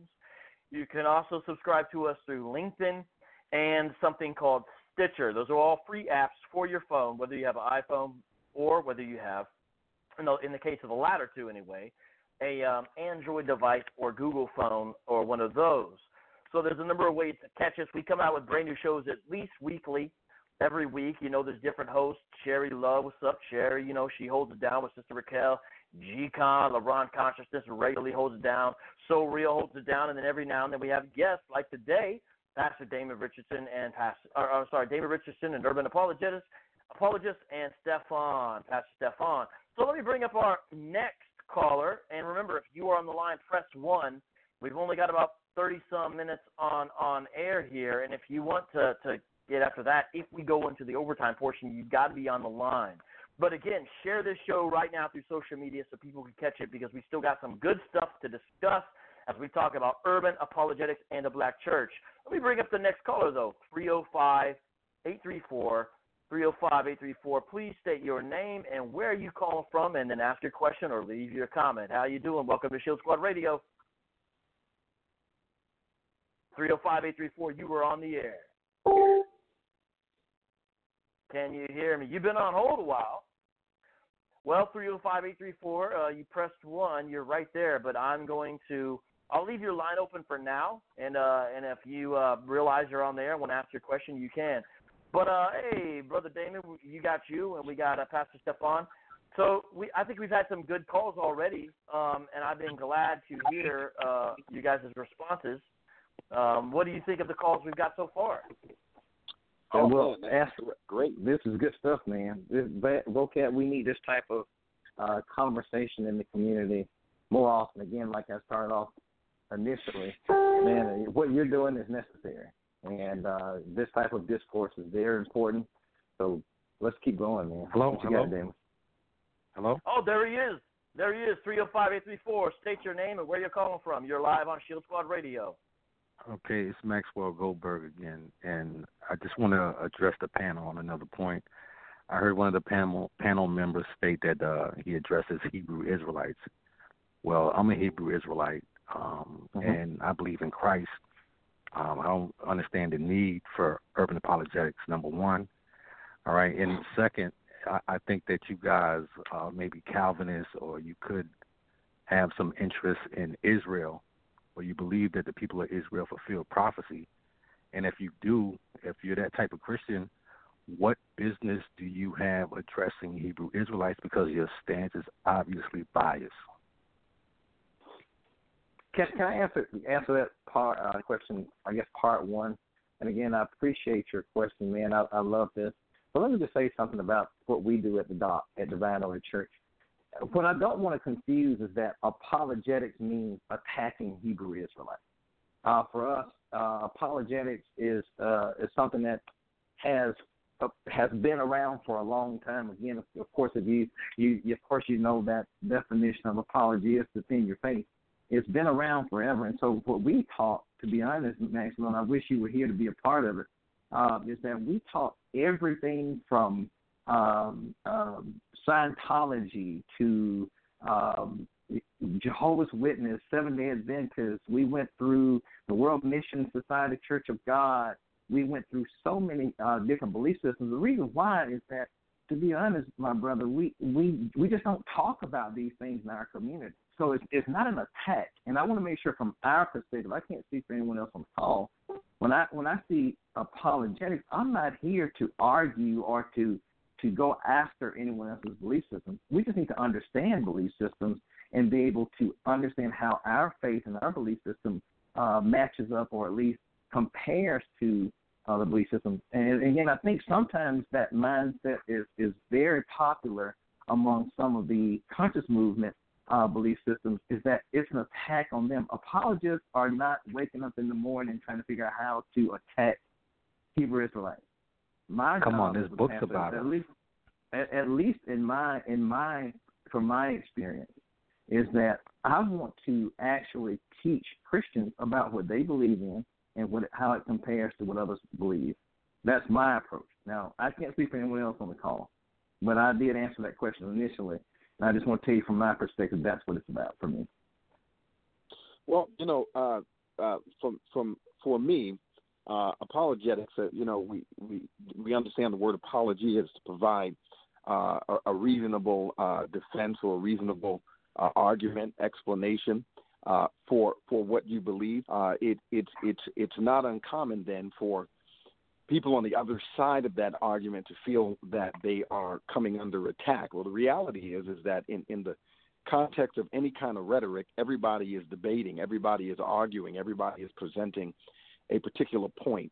Uh, so, so apologetics, uh, particularly urban apologetics, uh, is not disingenuous. Uh, it, it is designed to equip um, uh, believers uh, within an urban context with an understanding of what they believe and why, and how to how to answer um, questions that come from outside of the Christian tradition, uh, whether those questions are theological or whatever. And these are issues that that uh, that uh, are hostile even to Christianity. And Mm. so, so the reality is this: is is that we are already arguing from the presupposition uh, that uh, the, our biblical faith is right. We we we we do not have a uh, by any stretch of the imagination some postmodern idea uh, that that uh, any other position is equal to ours. This is this is not pluralism. It's definitely not universalism. We are arguing presuppositionally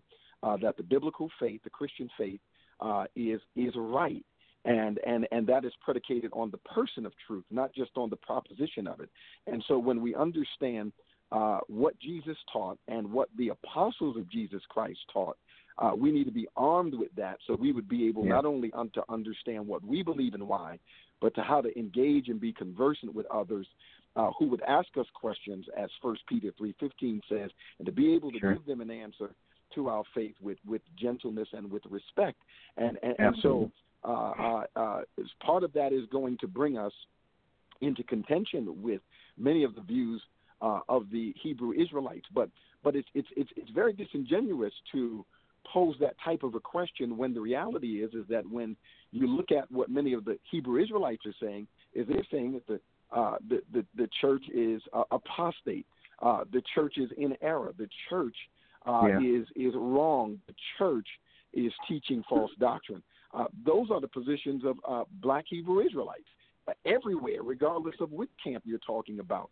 And, and so they are always providing an apologetic for their people uh, uh, against Christianity. And, and so to assume that there should not be uh, an apologetic uh, from an urban perspective uh, is not only disingenuous, but it, it, it actually makes no sense at all uh, because, again, within the within the context of um, of rhetoric, anytime uh, there is public discourse, there is going to be debate or argument, and that is people presenting uh, multiple perspectives or views. We're just approaching that conversation from the standpoint that what we are teaching and advocating uh, from a presuppositional standpoint is correct. We are representing the biblical position with faithfulness, and not only doing that from an argument standpoint, but also from an incarnational standpoint. We are also living out what it is that we Mhm. believe that the, the life of the Spirit of Christ in us, we are walking that out uh, by faith. And, and, and so, you know, that's, that's one of the ways that I would approach uh, answering uh, that question that you, uh, you posited here, sir. Okay, what about the second half of the of you guys maybe supporting Zionists or the Zionist idea, or you believe that the people in Israel fulfill prophecy? Do you does Shield Squad hold that stance? Is what I need to know. Well, real quick clarification. Uh, uh, Damon's my man, and I'm just meeting Stephan, but neither of them are in Shield Squad, and even within Shield Squad, there's diverse opinions about some of those issues. But I'll let you guys specifically answer, uh, Stephan, and Damon, how you would want to answer that question after that clarification. So, so if he would uh, repeat that question again, I, I, I think I heard Okay, uh, do- the question do about you hold- Zionism. All right. Do you hold the Zionist standpoint that the current uh, nation of Israel fulfills prophecy? Do you hold that view? Does anyone on the panel hold that view? Well, I would say, uh, f- first of all, I would I would reject the notion that that's a Zionist view uh, because what, what you're what you're uh, I think what you're confusing is the people of Israel uh, with the uh, geopolitical term Israel that might represent Right. uh, the actual state of Israel that was uh, reformed in 1948. Uh, so, so when we're talking about Israel uh, from a Christian standpoint, we're talking about the uh, the various diasporic uh, Jews that that re- regardless of where they are in the world, whether they have uh, whether they have uh, done a uh, uh, aliyah uh, or not, whether whether or not they have returned to the land of Israel, uh, uh, Jews are a diasporic people, and and so the reality is is that yes, Jewish people do fulfill uh, biblical prophecy in in various ways. One of those startling fulfillments is indeed, of course, from from Ezekiel chapter 37, the regathering uh, of God's people from the four corners of the earth, and and so that's not a that's not a Zionistic uh, uh, uh, perspective.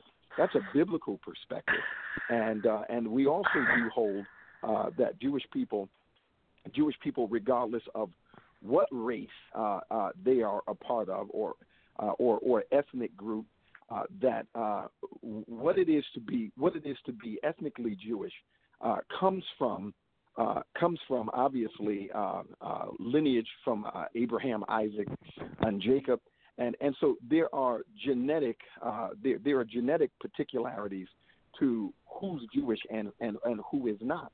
And and so regardless of where Jewish people have found themselves in the diaspora, whether it's been in uh, Germany or Russia or whether it's in, it's it's been in Ethiopia, whether it's in Spain or wherever, uh, regardless of how they look, how they look is is is not important. Uh, what makes them Jewish is that they all share that common genetic link uh, to uh, Jewish ancestors that come from the same area that the Bible tells us that they come from. So we don't hold the view that in order to be Jewish, uh, you you you uh, you can't be Ashkenazi or you you have to be black or anything like that because that's not particularly what makes anybody Jewish anyway. And and, and so what what I suspect more so is is that your view is is is, really more particular to that Khazar theory uh, that the Ashkenazi Jews, which would represent uh, probably about 75% of most Jewish people in Israel today, that they are the fake Jews. Uh, and, and so if you're arguing from that standpoint and then calling that Zionism, uh, then, you know, that that's, uh, you know, a whole lot can be said about that. But I would say that that theory has been debunked and it's been stomped into the ground uh, uh, over and over and over again uh, by many historians, archaeologists, uh, and scientists. And, and, and so, if that's the position that you're arguing from, uh, then I, I would encourage you to look at uh, the most recent scholarship and, and scientific research that has been done in that area that proves and debunks uh, that theory as false. Okay, um, I do my own research. I consider myself to be a historian uh, uh, of sorts. Okay, and I don't hold that view about the Ashkenazi. Okay, and that's why I brought up the Zionist label. Okay, which you clearly state that you are a Zionist. You support the nation of Israel. You believe that they are the chosen uh, people. No, we didn't Okay, and that Shield Squad made sure that, That- view that's as well. that hold you're on, putting hold on, hold on. Yeah. Hold on. That's what you just said. If if you want to pull up the definition of a Zionist, you can pull it up, sir.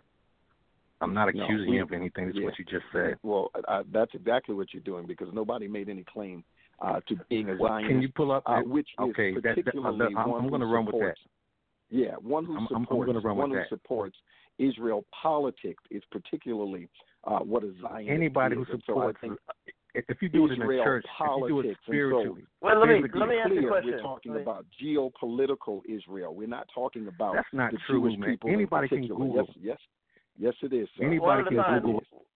one at a time. I'll have to mute mute the brother for just a second here. Uh, one at a time here. I want to ask you a question, Maxwell, because uh, what do you mean when you say support? What do you mean when you say support the state of Israel? Actually, what do you could you please define that so we can because I think your definition. What do you mean by that? Uh, support. Israel, what do you Anybody- mean by that?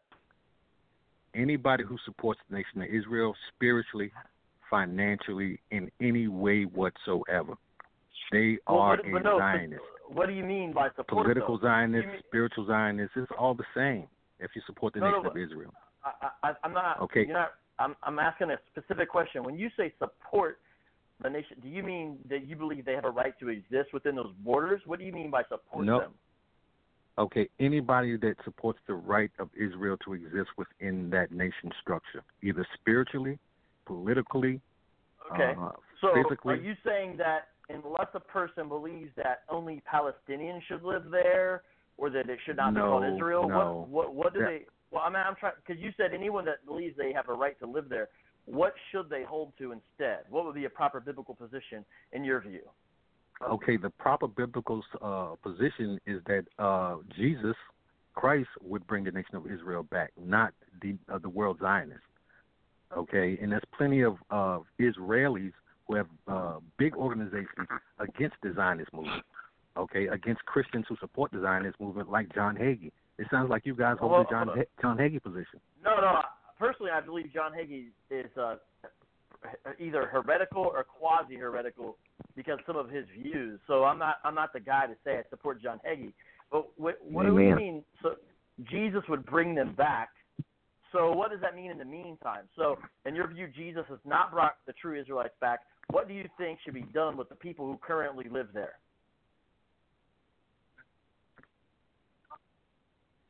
Maxwell, what's the biblical view in your mind?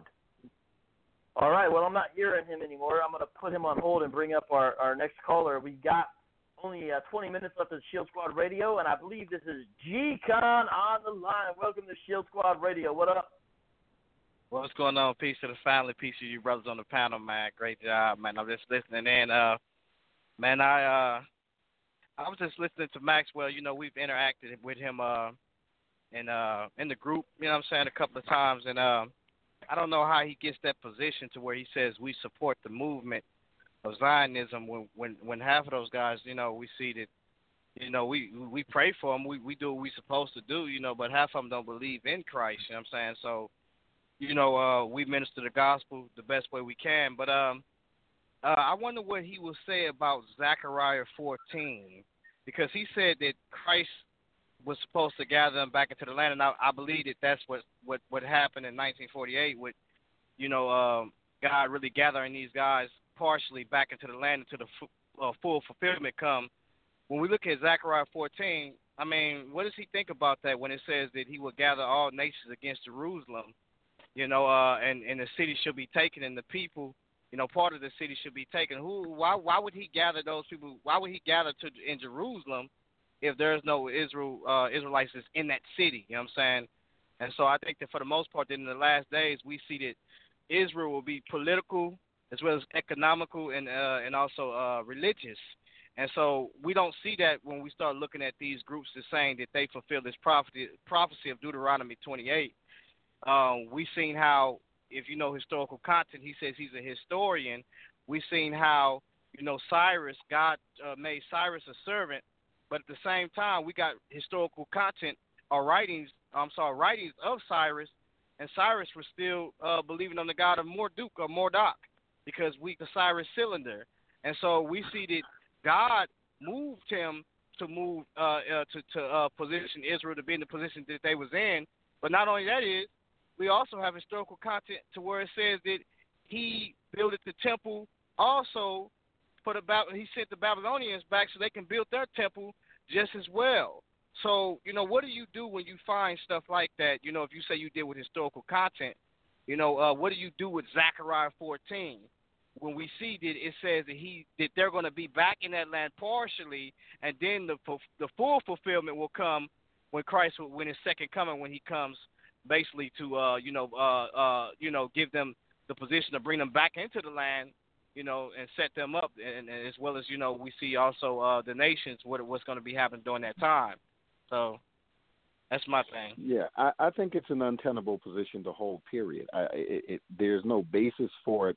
Uh, it typically you you know you you can almost understand um, the uh, Palestinian, even the Arab argument to it. You can even understand the basis for um, whether you agree with it or not. You can understand where they would be coming from with their argument. Uh, but for a person to say that they are messianic, uh, to hold such an argument uh, makes you wonder whether or not they ever believed that Israel had any claim to that land. So, for instance, what would a person uh, like Maxwell believe uh, after, uh, uh for instance, Titus expelled the Jews from from Israel between 66 and 70 A.D.? We know after after that period, they came back. Uh, and then, of course, they were expelled again under uh, Hadrian. And so, sometime after, uh, as a result of the Bar Kokhba uh, revolt, they were expelled. So, so why would they come back if there was no ever ever any claim to the land? So we can see throughout various periods of history, uh, Jewish uh, Jewish people being expelled and then returning to that very same area. They would be returning because of this belief, this assumption that we do have right uh, to to that land, and and that that that right is historically documented uh, within the text of Scripture. Uh, so so for him to say that they don't have a right, that they would have to wait on the Messiah, would make any return back to uh, the land of Israel uh, uh, illegal. It would make it wrong. It would make any of their uh, returns uh, from the diaspora back to um, Israel before the second coming of the Messiah uh, an unbiblical or some sort of illegal event. So it's a really uh, untenable kind of position to hold. Uh, yeah, I mean, um, I think you know that's uh, he had some interesting questions, and I appreciate you know what he was saying. But I also would just want to maybe say, hey, brother, you know, don't be so quick to label anyone who disagrees with you about some of those issues right. as Zionist, because Zionist kind of has some specific meanings, and I I don't necessarily like really think it'd be appropriate to to, to say any of those positions uh, equals Zionism. Um, uh, that's a really broad label, and you know, he said like we sound like supporters of John Hagee. I mean, that's really far afield from right. where I am theologically, and I think most of the people uh, on the panel would have a similar view. So I just we would we need to be careful about lumping everyone together. Um, right. And I think a person, you know, I'll, I'll tell you honestly, and I, I know that not everyone would agree with this. I'm just bringing this out there. I'm not saying that this is what a person needs to hold to. There's reformed commentators who look at Zechariah 14, for example, and do see a lot of spiritual symbolism. Now, that's not the the standard mainstream view, and I understand that. And and I'm still learning about some of this. But my point by saying that is, they would see this in spiritual terms. However, however, that same commentator, if you ask him a political question about what do you think about the people in the land today, that doesn't automatically mean they're going to say, well, they should be uh, not allowed to live there. They may have practical reasons about what it would mean to look at uh, the folks in that land, regardless of their background, and, and you can give them some kind of support. Now, what does it mean support? That's I think that's an interesting question. I want to continue to ask. Right. Does support does yeah. support just mean that you think they should have sovereignty, that they're allowed to simply exist? Does support mean uh, aid that we send there? Does support mean you pray for the people in that land? Does support mean you think everything they do is right? Now, I think some Christians right. get awfully close to almost thinking everything Israel does is right, and I think that's a that's real right. problem because yeah. Israel persecutes Christians within its borders. They don't even allow Messianic Jews to return under the right of return, even if they can ethnically show they're actually ethnically Jewish. They don't allow them under the right of return to come in. That's yeah. a real problem. So I think there's some judgment also to be had for that type of really wholesale rejection of Christ and even sort of the rampant secularism that is in Israel. But that's different than what you think about ethnic lineages and all kinds of other questions. And we have to ask ourselves, would we view someone like Israel more of an ally if we were just talking about U.S. foreign policy as opposed to, uh, say, um, Iran? And it seems like Israel would be a better ally than Iran, for example. But there's a lot there, so that's why I think I really want to suss out we've only got about 13 minutes left, but I'm going to see if Maxwell is available uh, one more time. But uh, Pastor Stephan, before I do that, because we're kind of closing Mm-hmm. out the show, could you give a final word, maybe about the call or just about this conversation in general? Because I really do appreciate your contribution and the model that you and your church are setting, and I just want to encourage you in that. So Absolutely. I would like to make sure if you have anything else you'd like to say before I see if I can bring him back on one more time. The floor is yours, Pastor Stephan. Well, I, I'll just say this again. I'm going to repeat what you're doing, um, vocab as well as others. I want to send a shout out to my good friend, Brother Berean, up in New York, who does some of the same things. Adam Coleman, some of the other brothers within this movement to make sure that Christians are equipped to understand Absolutely. not only what they believe, but also to make sure that they understand what others may say to them. I think one thing that Maxwell said, and I wish he was still on the call, that um, is disconcerting to me is the fact that it, it, it, he gave he gave a picture of, of Christian apologists being the aggressor, and I'm going to go back to the reason Divine the Church started an apologetics class. The reason was is that I had college kids coming home telling me they are being attacked. They're being attacked by these uh, regenerated memes on Facebook and Instagram. They're being attacked by regenerated revisionist history. They're they're being attacked by those who have one or two points that someone have told them before they left to go to school that they strongly believe in, like the fact that maybe one of my Christian students may be a Zionist. Well, my kids have not studied studied Zionism like I have, and so they wouldn't know what that means. Are you telling me you support Israel and those white Jews over there? And so my kids will say, "Wait a minute, the white Jews. I don't I don't support that because, they, like you said, vocab. Not everything they've done over there is perfect. I have my own political position, but you can't confuse a political position based on a spiritual position when it comes to what's going on in Israel. So what we're doing here is is so important. You know, I don't know what your your listenership is, but I will just tell you, I'm going to promote everything that you're doing because it's so helpful for us to be aware of what's going on. So when you get a call where someone sounds knowledgeable, but they've been actually studying in a direction to prove something instead of learn something, uh, these types of calls make a difference. So uh, kudos to you, man. What, what, where's your GoFundMe?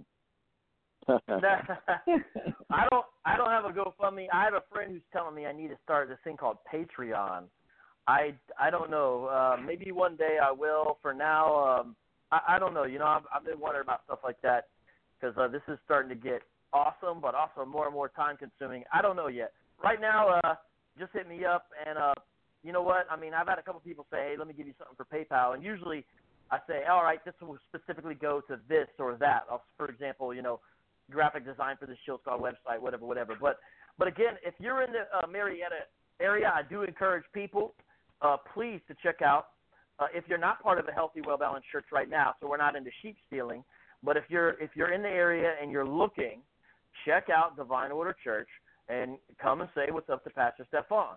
Uh, Damon Richardson, Hey, final hey, words from vocab. your end. Vocab, let me say this Oh, before man. we go to, to, to Damon. I got I got to say this as a shameless plug. Uh, tomorrow I'm going to be in part 11 of our study of the Book of Acts. Um, I think it's very important to Oh, to contextually teach as a church, and so we've been in the Book of Acts since the summer.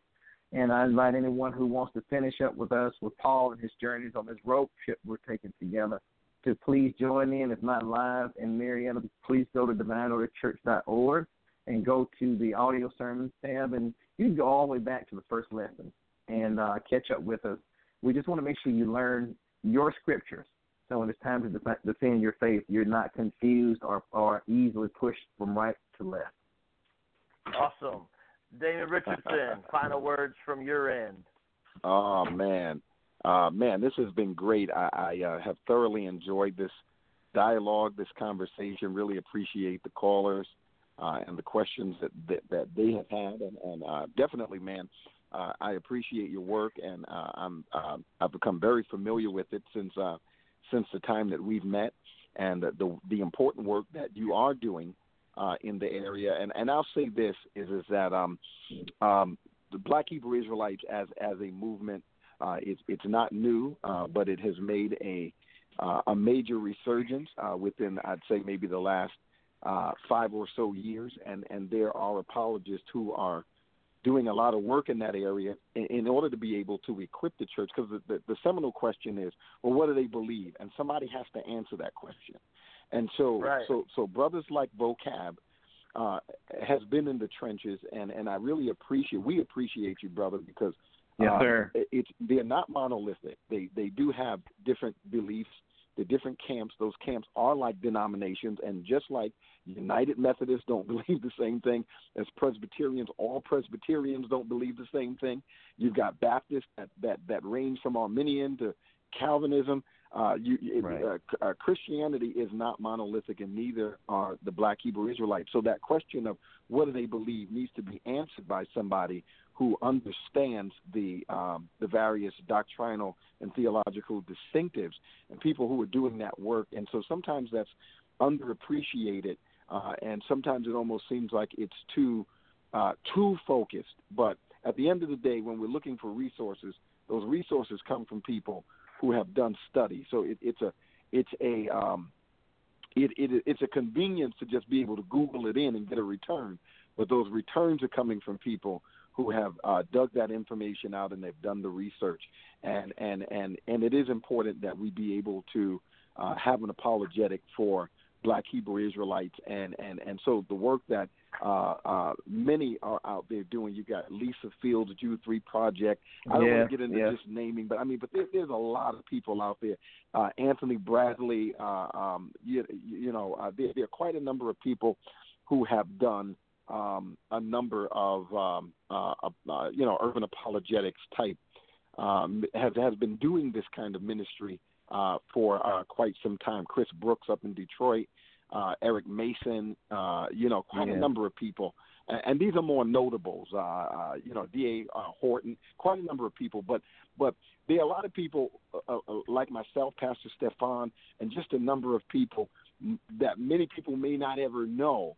And and that's the thing that we want to encourage is that apologetics is something that every believer needs to take up. You don't have to have a popular name. You don't have to um, lead a mega church. Uh, this is essentially what Jude said, uh, Beloved, when I gave all diligence to write unto you of the common salvation, it was necessary that I write to you and exhort you that you should earnestly contend for the faith that was once delivered to the saints. Uh, we want to see a movement, uh, a, a reformation come out of this where uh, urban Christians are armed uh, with Yeah. a powerful understanding of their faith, the Word of God, and they're able to intellectually engage with others and provide solid biblical answers for what they believe and why. And and so I really appreciate this platform, brother. Amen, amen, amen. Well, it's been excellent having you guys on. You did a wonderful job. There's the applause.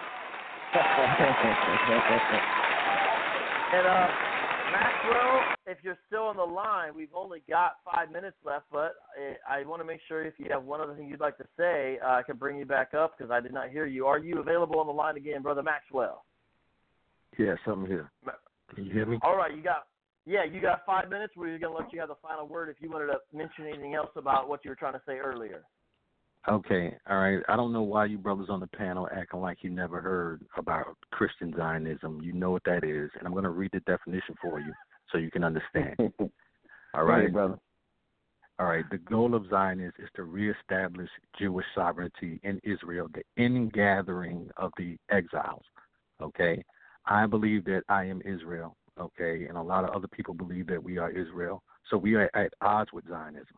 That is what you guys support. I'm sorry to give you the news, all right, but this is what it is. Okay? So you guys need to really look at your position, all right? Consider moving over to the Eastern Orthodox faith, where African people led uh, a fight against Constantine to say that Jesus was God on earth. You need to really research that, okay, and get out of the mess that you're in. You don't really sound like you realize what you're supporting, okay? And that's it. Maxwell, do you attend an Eastern Eastern Orthodox fellowship? Excuse me? Do you attend? No, I know you guys. I, I do not, but I really admire that faith. Okay, I'm uh, I'm an Israelite, so I don't subscribe to any religion. But for my brothers, um, I'm just giving them information so they can think about it and stop dealing with this uh, a thing, the Zionism that they're protecting, denying our sovereignty, denying our ingathering, and siding with Europeans from Russia and Poland and uh, Switzerland uh, and, and Bavaria Maxwell. or wherever they might be from. Uh, so you Just so you know, sounds like I the mean- Khazar theory to me. So Okay, Maxwell, most people do. I'm sorry to tell you, the world is changing, and we understand what the truth is. Maxwell, This is a fight. Right. It's strange to me you're encouraging us to join the Eastern Orthodox Church when you haven't done so yourself. That's a little bit of an odd admonition. right. And the problem Okay, with I'm, I'm, I'm a student of history. I know that the Eastern Orthodox was started by Israelites who ran from Israel. Okay, Okay, so I'm just case, leading. then why I'm just you, trying to give why the brothers. You, why don't you join the church then? Why don't you be christened and baptized as an Eastern Orthodox member? I know you guys hate Israel. You'll never come to me. I'm just giving you wait, another wait, why option. can't you, Maxwell? That's it. Why can't you answer yeah, my you're making a lot of Why- assumptions, man. I'm just giving Why you, you other options, brothers. It's a it's a Christian faith. You can still say you're Christian, and you don't have to subscribe to what vocab is trying to do to y'all. And he's trying to fool y'all. Y'all even sitting here telling This is no online even on, on, on, the, on the radio saying y'all not Zionists, but y'all support Zionism. Come on, bro. Vocab, what are you up to, man? What are you doing to me, man? Thank you, man. We're being We brainwashed by word. vocab. Wow, yeah. that's interesting. I mean, uh, brother, uh, listen, I've been in this faith for 27 years. Uh, I became a born again believer as uh, after uh, converting uh, from Islam. I just met vocab earlier this year. I met him today. so that is absolutely absurd that you are claiming that we are being brainwashed. And listen, Eastern Orthodoxy is not an option for me. Apparently, it is not even an option for you. You have not even answered the question as to whether or not, as to why you're unwilling to join. I mean, to actually join the Eastern Orthodox Church.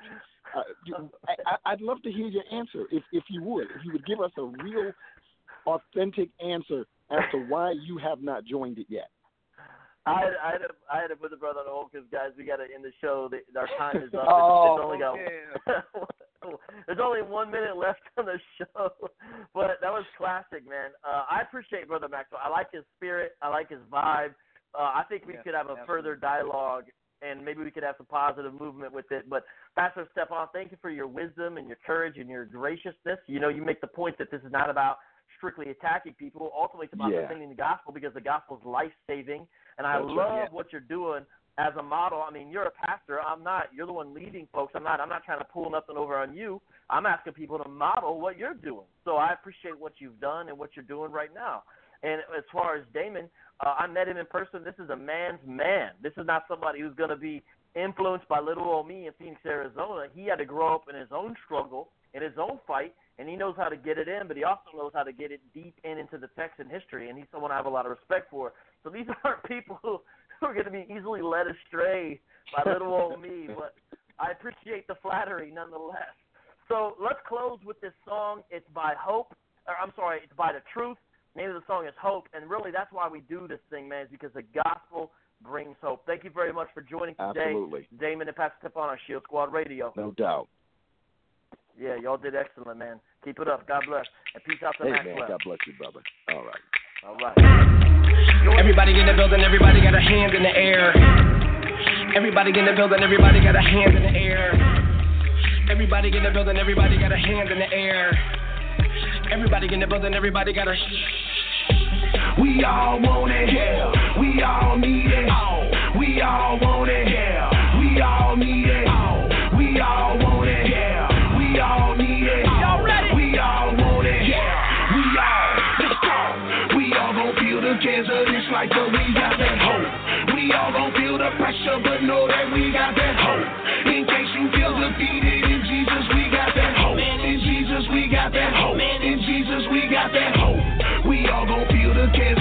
Of life, but we got that hope.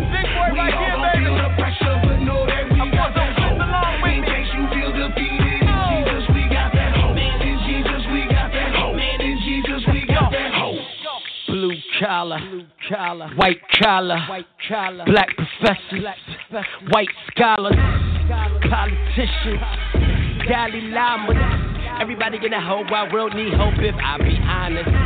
I'm in that number. But since he saved me, I'ma survive. I promise to God, my due. I would go crazy. And I would go nuts and I would go numb. Broke him down to the lowest crumb. But I've been in that pit before and they call me crazy. But I got that life and I got that strength. In the midnight when the light goes dim, the cycle begins. Go. We all want it, yeah. We all need it.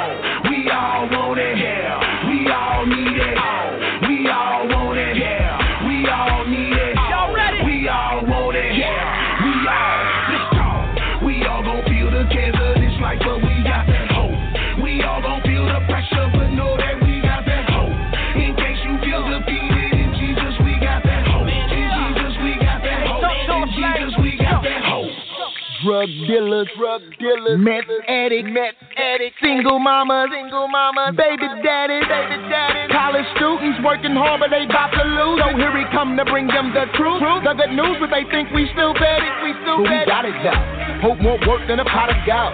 So much work that we gotta go. A hope like this they gotta know. And man, I got a message that they get them into freedom. A man that really beat them when they put them on a criminal. And then he resurrected cause they really didn't defeat him. And now when you accept it, you are no longer criminal. And to break it down, give it to him on a five. Then we break it down, give it to him on a four. Tell him what we got for him. Three, three, two, one, zero, zero. Go. We all want it, yeah. We all need it. Oh. We all want it, yeah. We all need it. Oh. We all want it. We all need it. We all want it, yeah. We all, let's go. We all gon' feel the cares of this life, but we got that hope. We all gon' feel the pressure, but know that we got that hope. In case you feel defeated, in Jesus we got that hope. In Jesus we got that hope. In Jesus we got that hope. Cold killers, gold diggers, dope dealers, hustling, grinding, gold getters. Hold up. If you looking for pizza, you might wanna roll with us. Hold up. It's dope in the streets where we going, so hope sinners. Homie, we club with a joy. Open my eyes and he opened your boy. Took out my heart that was focused on dough. Over some dough that loaded your boy. Really that truth and you know we employed. Work up in him and we won't be destroyed. He's building us up and filling us up with pieces of passes unloaded with joy. Look at me, you can't hurt me. My God will never desert me. My heart is stout, but I'm good though. Cause I got hope like I should, bro. Yes, sir. We all want it. We all need it. We all want it,